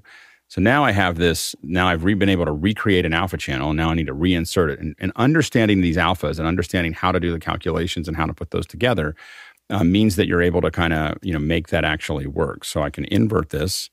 And when I see this, when I inverted it, sometimes some things start to show up like I missed a couple spots. And so I can go through here and go, well, I, you know, I, I'd like to go back to the dodge tool because now I'm going the other direction and just kind of clean up a couple things that I saw there. Um, I might see, you know, this little area right there needs to be pulled in. Um, there's a little bit of a little bit of schmutz there. Uh, it's a technical term that we use, schmutz. Um, and then we have, um, and then we have the burn, burn tool. And I feel like, um, feel like uh, little happy clouds. You know, it's just like little, just painting out the little semi-transparencies, little happy clouds. All right, so that, so there you have the, your your dude. And um, now, if I just hold down my command key and click on it, I can go into the layers and hit J, Command J, which is going to float float him up. I don't know why it doesn't do it in the first one, but there he is with his transparency. And if I add a background to it, um, do a, do add a background, put it back there, and now he's sitting over white. So before he was here, right, and that I couldn't use in my presentation but I can simply now pop that in and he's now, you know, been keyed over. I still have a little bit of, I could probably go back and again work on the toes a little bit if I wanted to.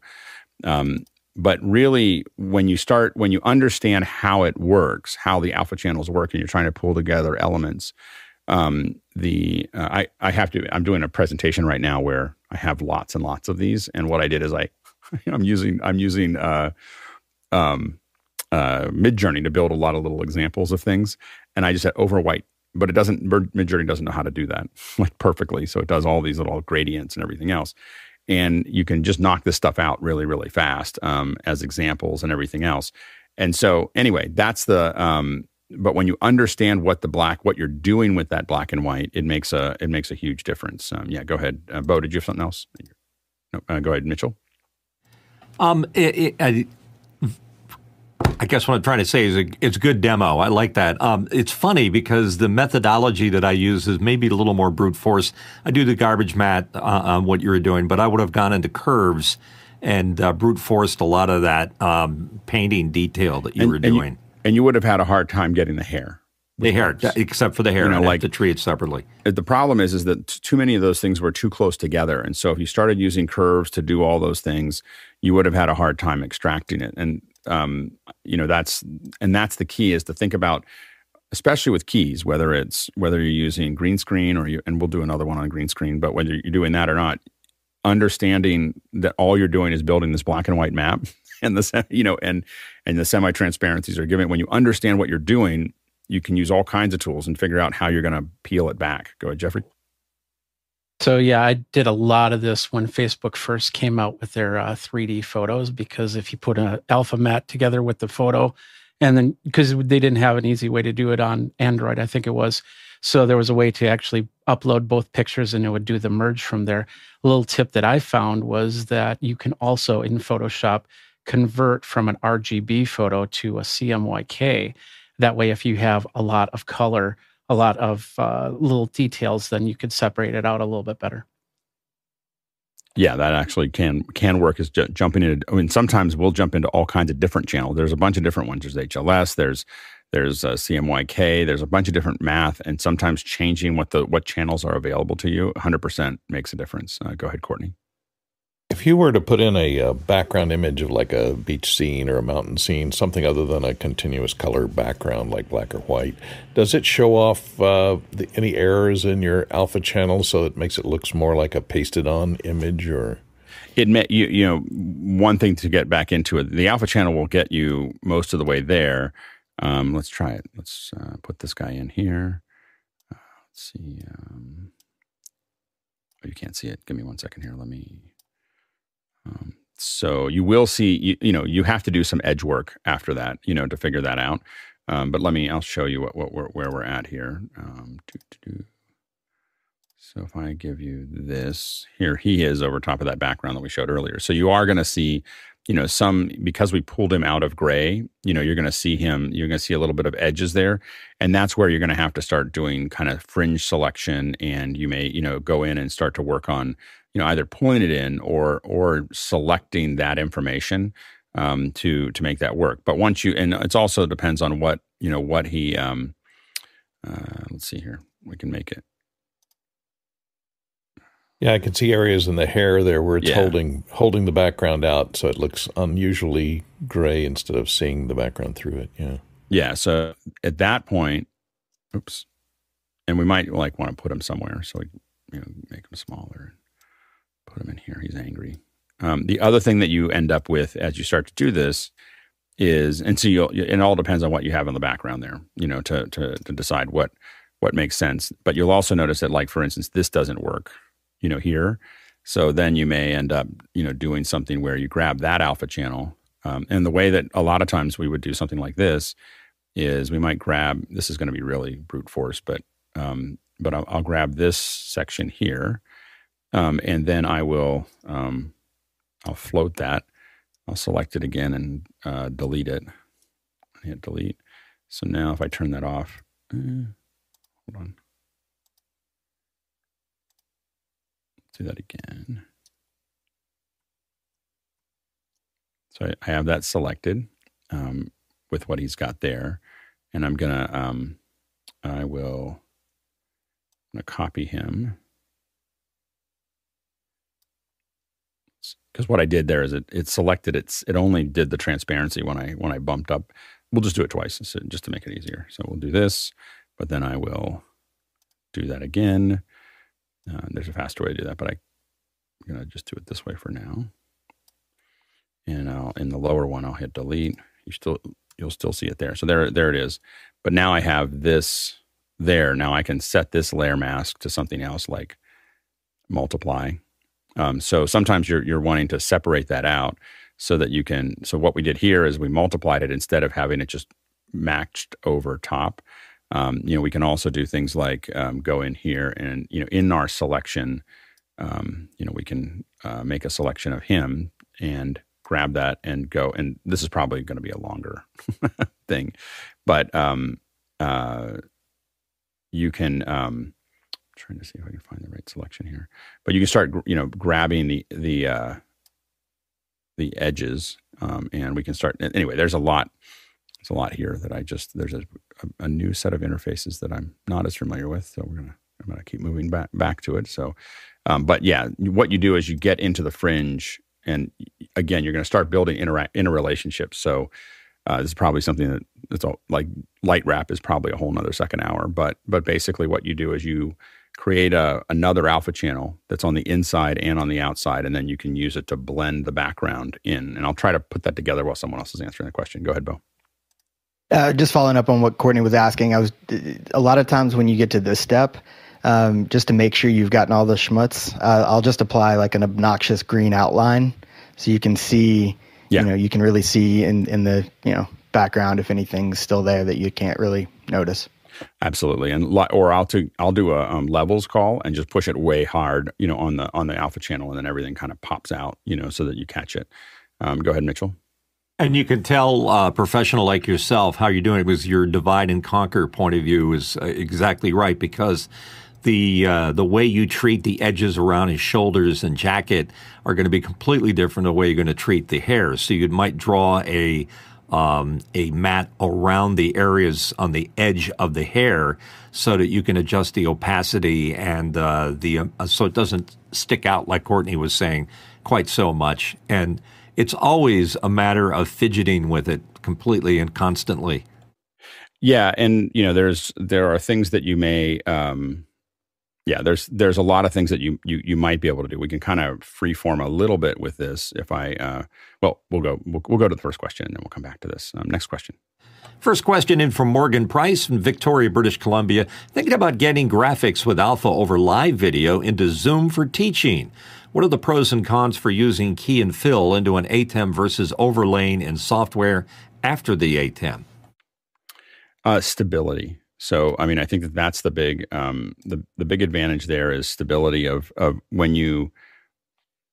So, what you're talking about is the question is: is do you do your cut and then have some kind of software that's going to add a graphic and then go in? And you're going to the thing you're going to pay for with this this process is latency and stability. So it's going to you're going to lose a couple more frames of compositing going through obs or going through something else um, to add that graphic or memo. Um, you're going to lose some some uh, some frames. So so latency is going to be more of a problem.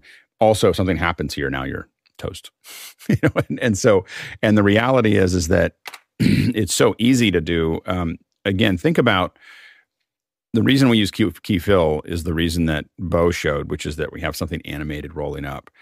Um, when you start thinking about this, think about whether you want to do it with um, whether you need that or not. You know, do I need to have something that has, um, you know, and we can cut the Bo again, and he can kind of show that when you have something animating, it makes sense for you to, um, it makes sense for you to have the key fill there potentially.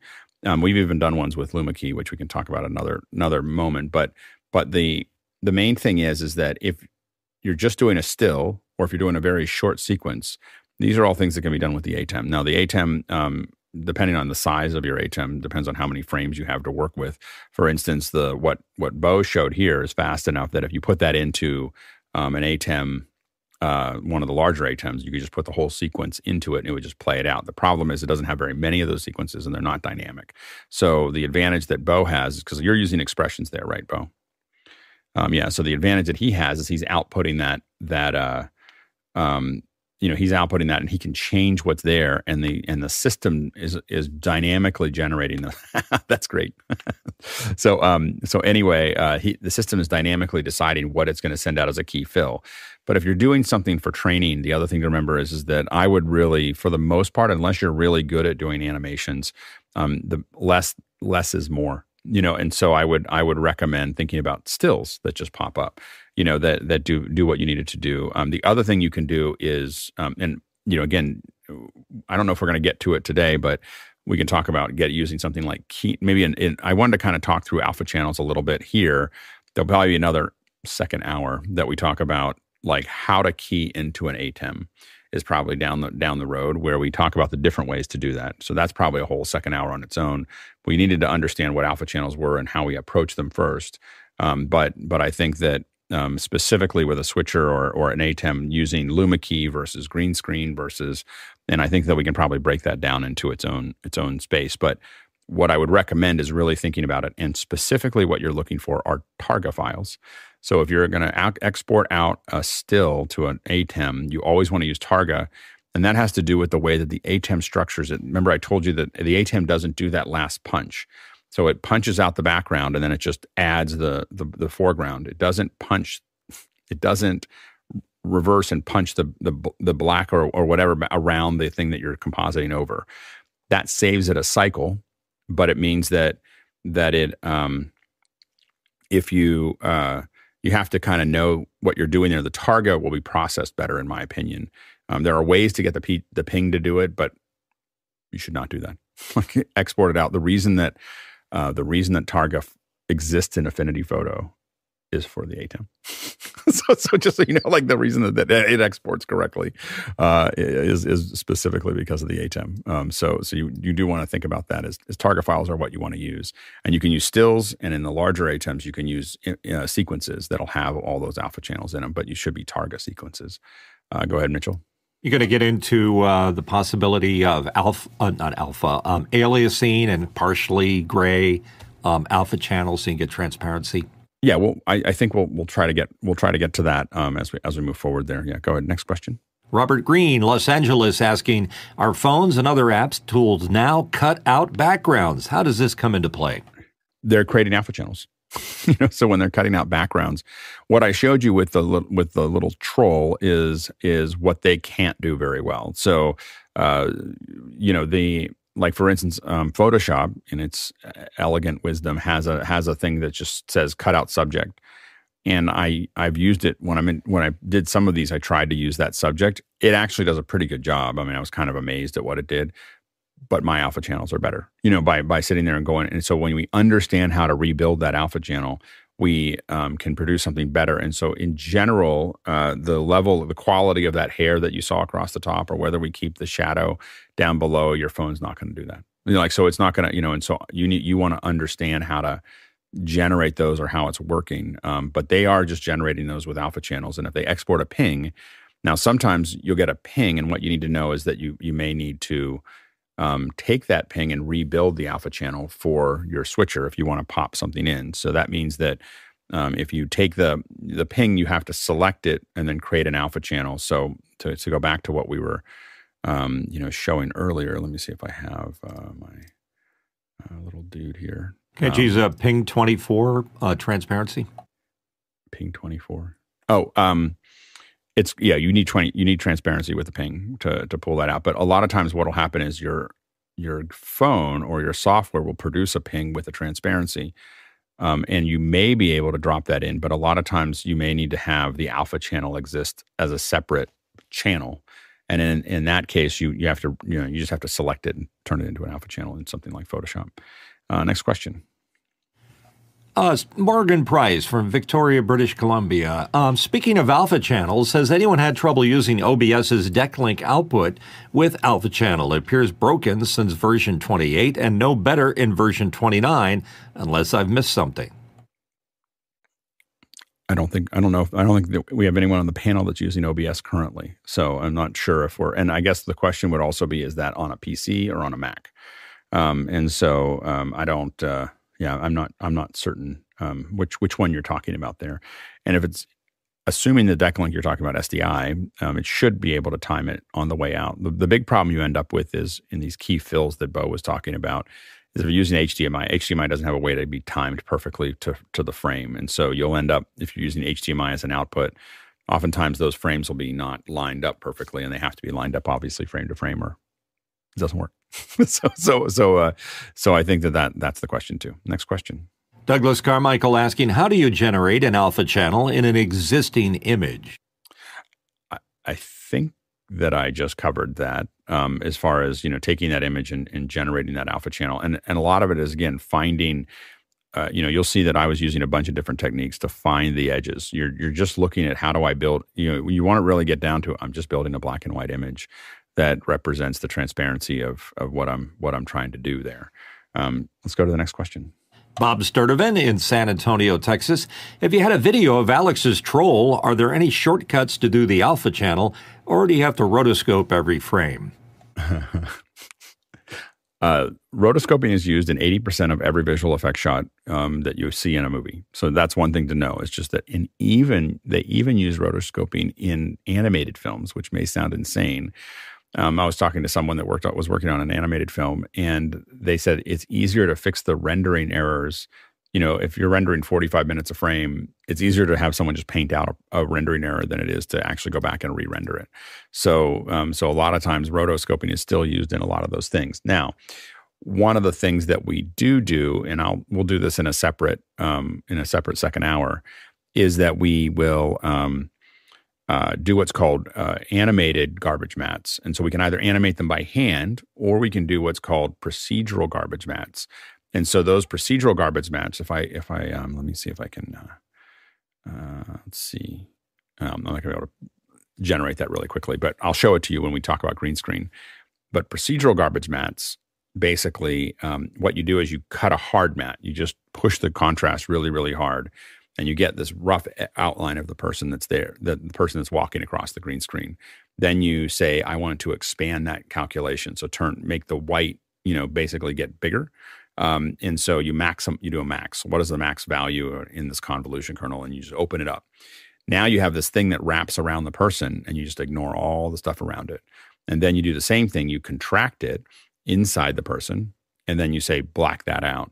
So now the only thing that you see are the edges of that person. You have a core matte and you have a garbage matte, and now you have that person, and now that's going to help you just deal with those edges. And we'll talk about that on. A, I have some great examples of that for green screen. Uh, go ahead, Jeffrey.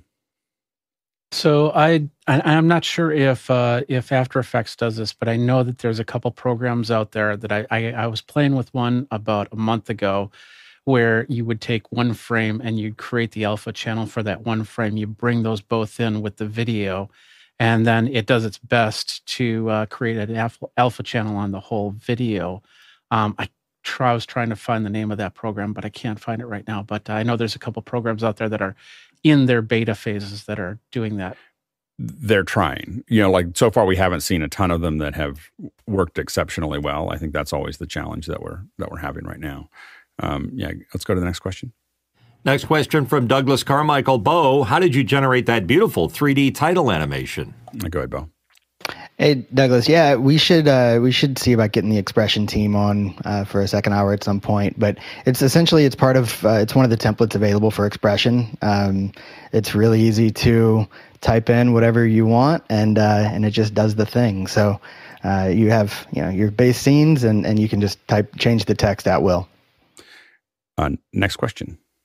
Next question from Dave Troutman at Edmonton, uh, Canada. Are pings easier to key within video as they contain alpha channels? Uh, go ahead, Mitchell.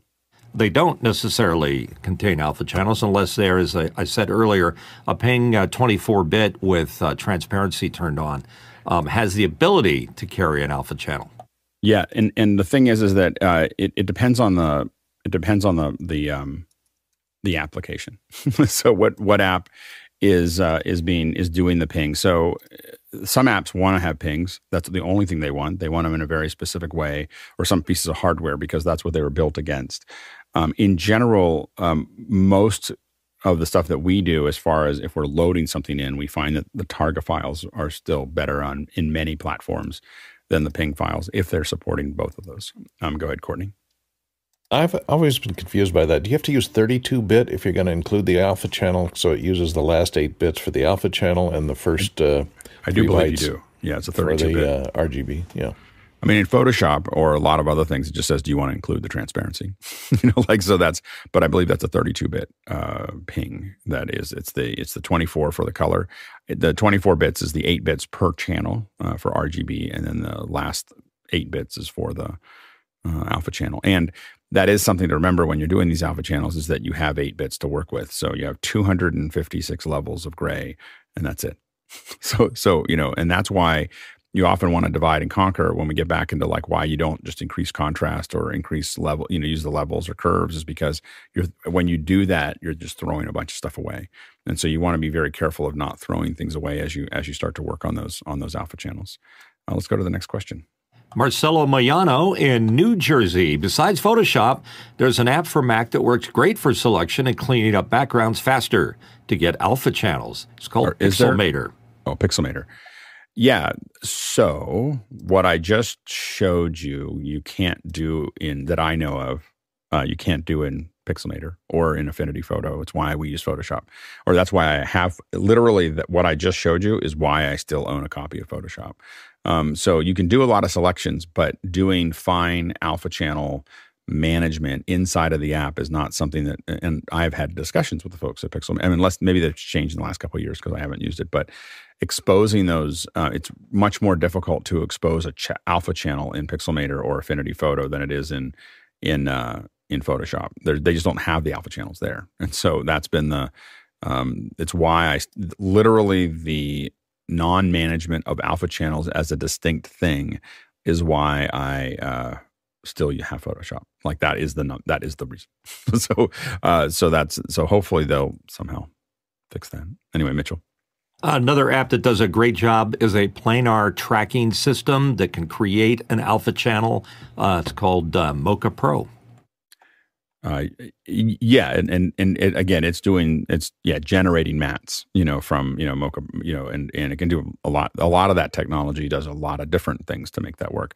Um, but Mocha is very popular in the area of rotoscoping too, because they'll let it do some of the work for them, and then they only have to fine tune it. And we should it'd be fun to have those guys on talk about it a little bit. It's good. Uh, next question. Next one in from Douglas Carmichael. Bo, what switcher engine are you using for your demonstrations, and how did you get the multi-view into Zoom? Go ahead, Bo. Yeah, I'm using a uh, it's a Ross Carbonite Ultra, um, which is what I happen to have in my kit downstairs. So it's basically a 24 input, 14 output switcher. Uh, provides four multi views, and I just have one of those multi views routed back into itself. Then I have an aux feed feeding my Zoom via uh, UTAP. So pretty simple setup. Next question. Bo Sturtevant from San Antonio, Texas. How do you handle alpha channels through glass? Go ahead, Mitchell. Ultimatte does a great job with it. Well, and yeah, and the question is, are you keying through glass or or handling alpha channels? So you want to make sure that you know keying is the process of generating an alpha channel from whatever image that you have going through it. Um, so if you're if you're cutting through glass, the main thing that what you're capturing from glass is the imperfections and the highlights and so on and so forth that are there. So if it's perfectly clear, we'll just key right through it.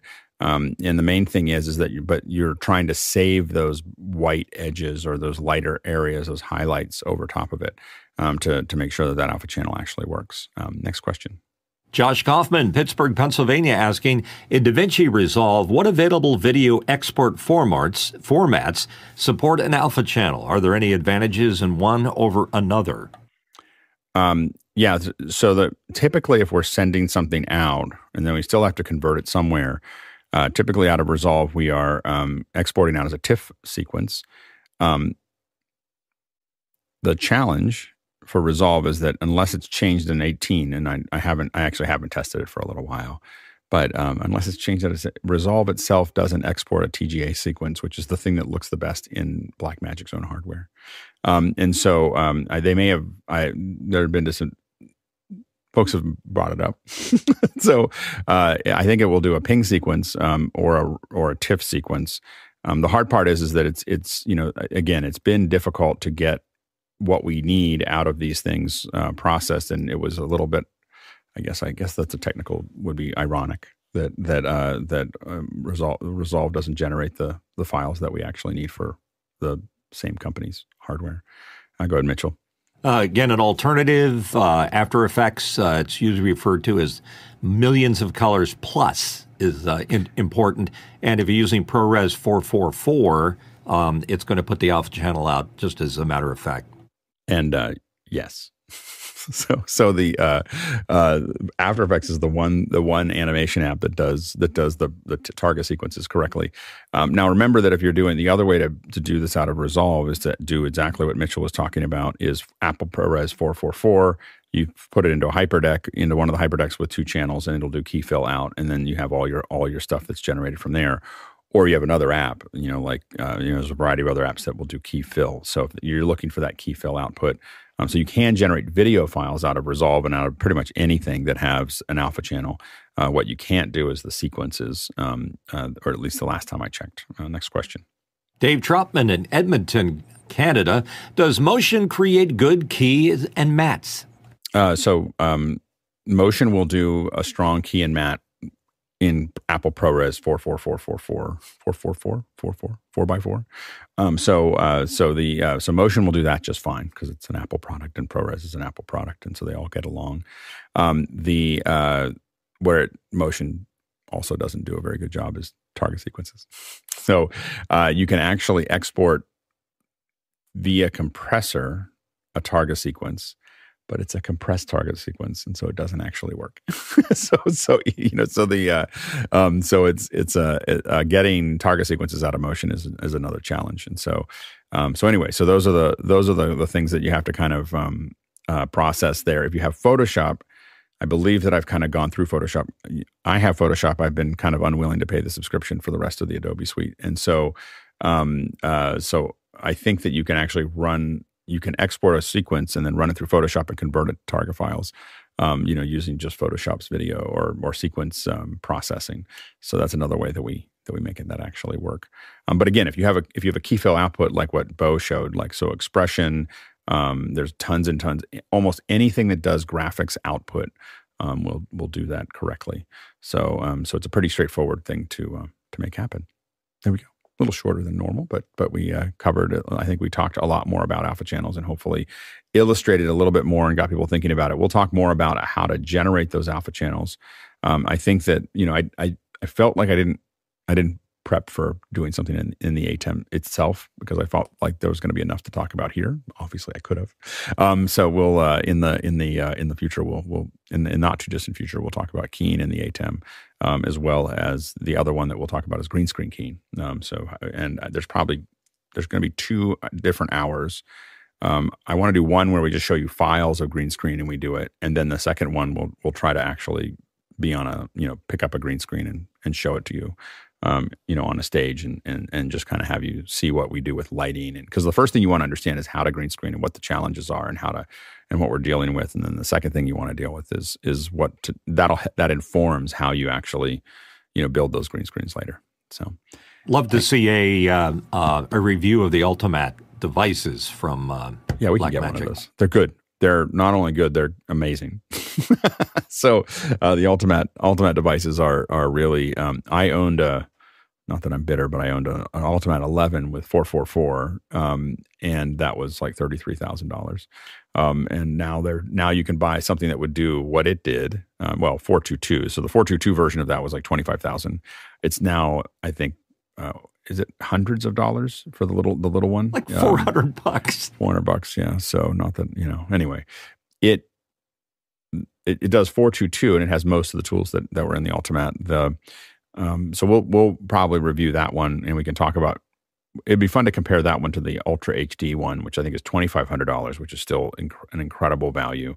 Um, and then they have an eight K one. I it was funny. I, I I wanted to use the eight K one as a um, multi camera keyer, but I don't know if it'll actually do that. So um so we're we're we're, we're trying to figure out we we think that you could do it because it does quad in quad out. You could just build four weird thing where you had four keys that were coming in and you know four things and then four outs and but it's not it's you would be asking to do something that um yeah it's a little different so anyway we'll we'll, we'll talk about that in the future uh, next next question Tommy Shanson, St. Paul, Minnesota, asking, can you do this in Affinity instead of Photoshop?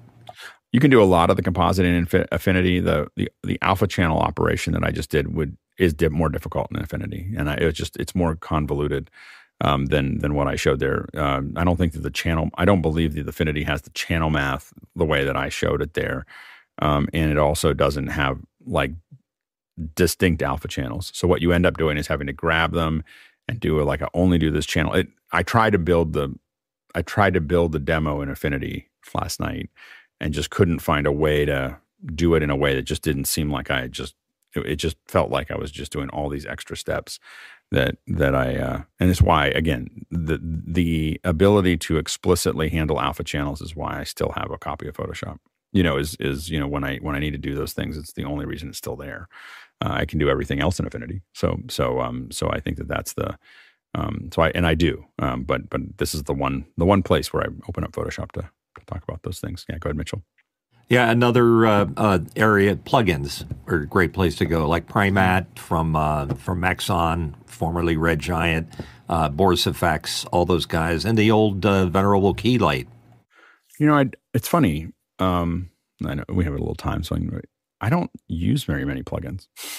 like it's it's a, as I I used to like literally have every Photoshop plugin that existed, and I had most of the most of the plugins for other things, and I use so few now. Like, and, and I think a lot of it has to do with that I tend to roll my own solutions for things. Like, I just go, oh, I'm to, like, if I'm to do a composite, I oftentimes, you know, again, I've been, I haven't had a good business reason to own Nuke. Um, but once you start using uh, nodal compositors or any kind of nodal system, it's very hard to go back to layers. Like, layers are kind of this painful, weird little thing that you have to deal with.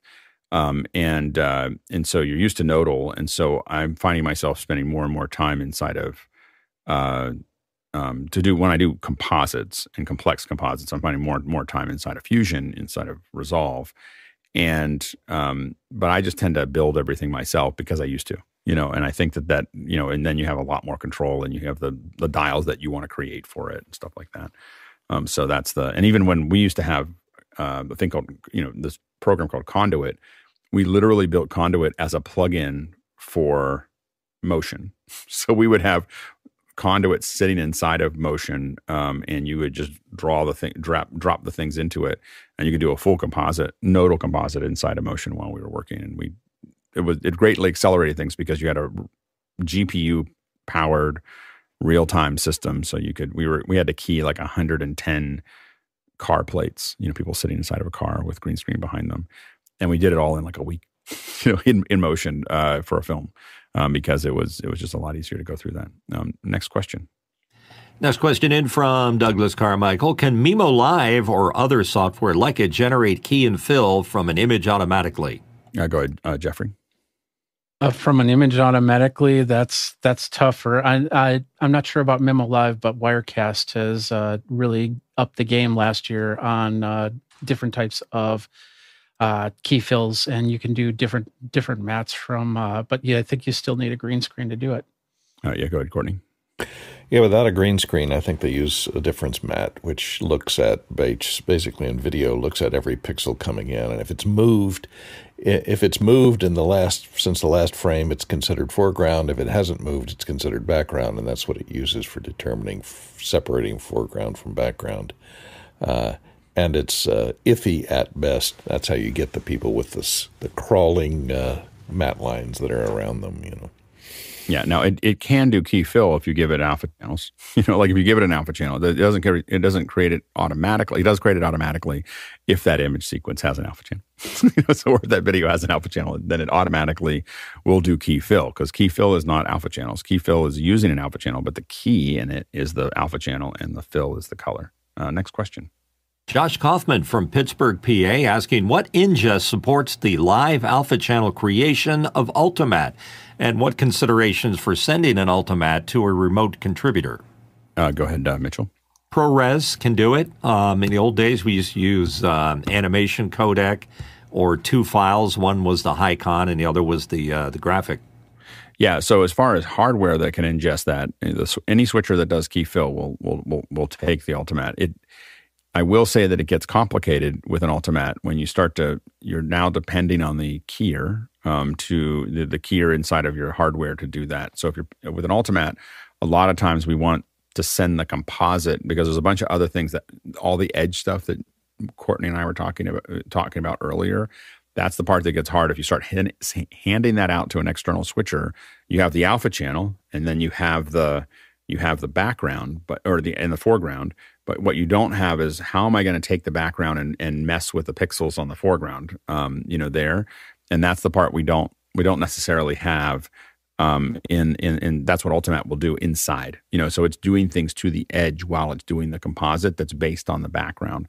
So if you do a key and you send out just the alpha and the, the you know the foreground and the alpha and the and the background, you may not get the result that you're looking for. You know, on the way out. Now, go ahead, Bo. Yeah, just to expand upon that a little bit, when we do like AR graphics, we'll do internal compositing inside the 3D engine so that you do get some of the reflections from the background and, and you know those edges you were talking about, uh, where you would not get that if you were just sending out a key fill and then compositing down downstream. Yeah, yeah, go ahead, Mitchell.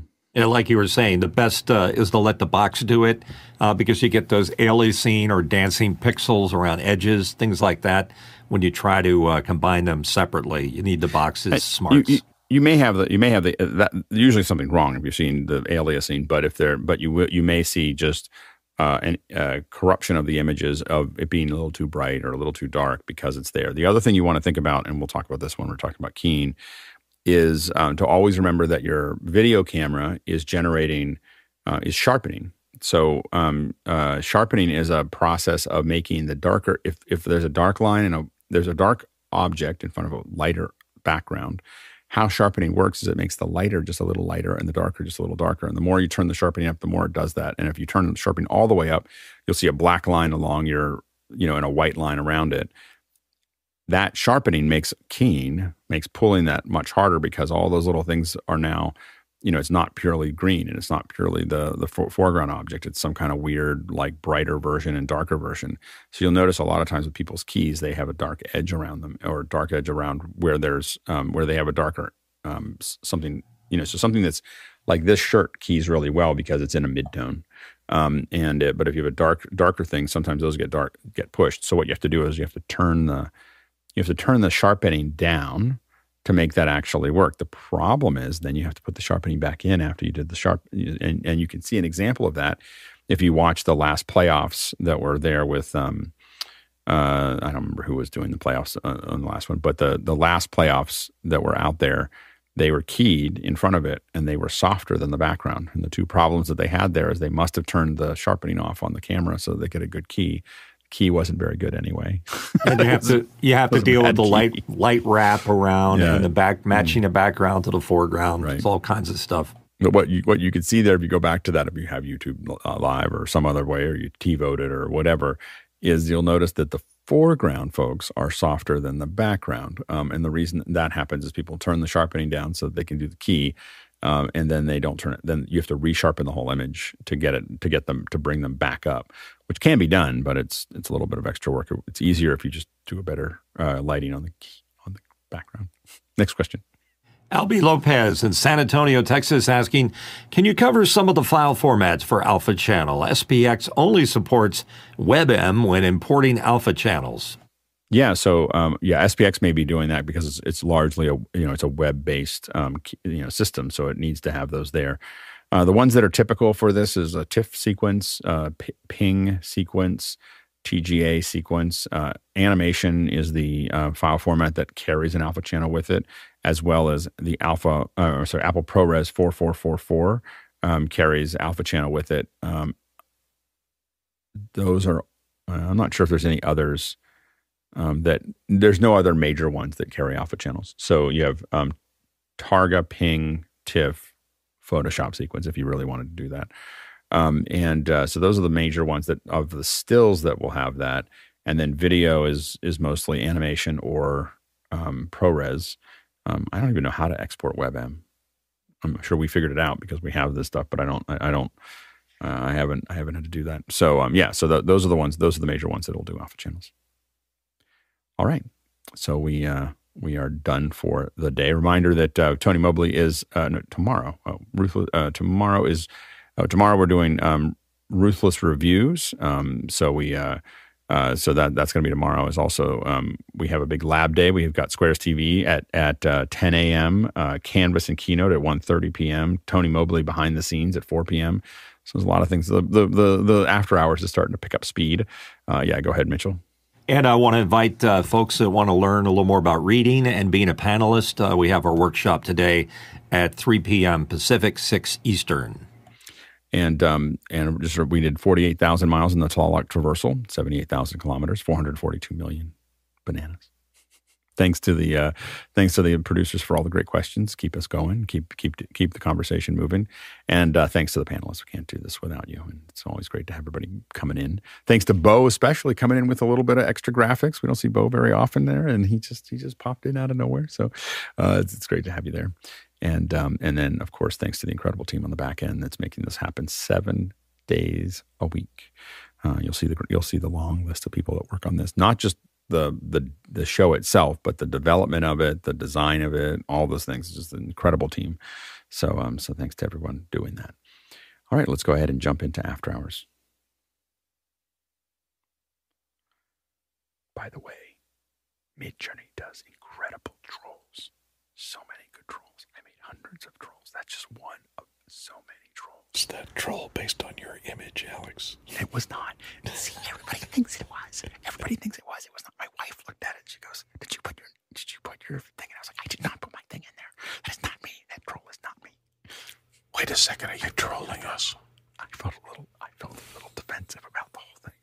I did put a troll in to say make a troll out of me, and it didn't look nearly as good as this troll.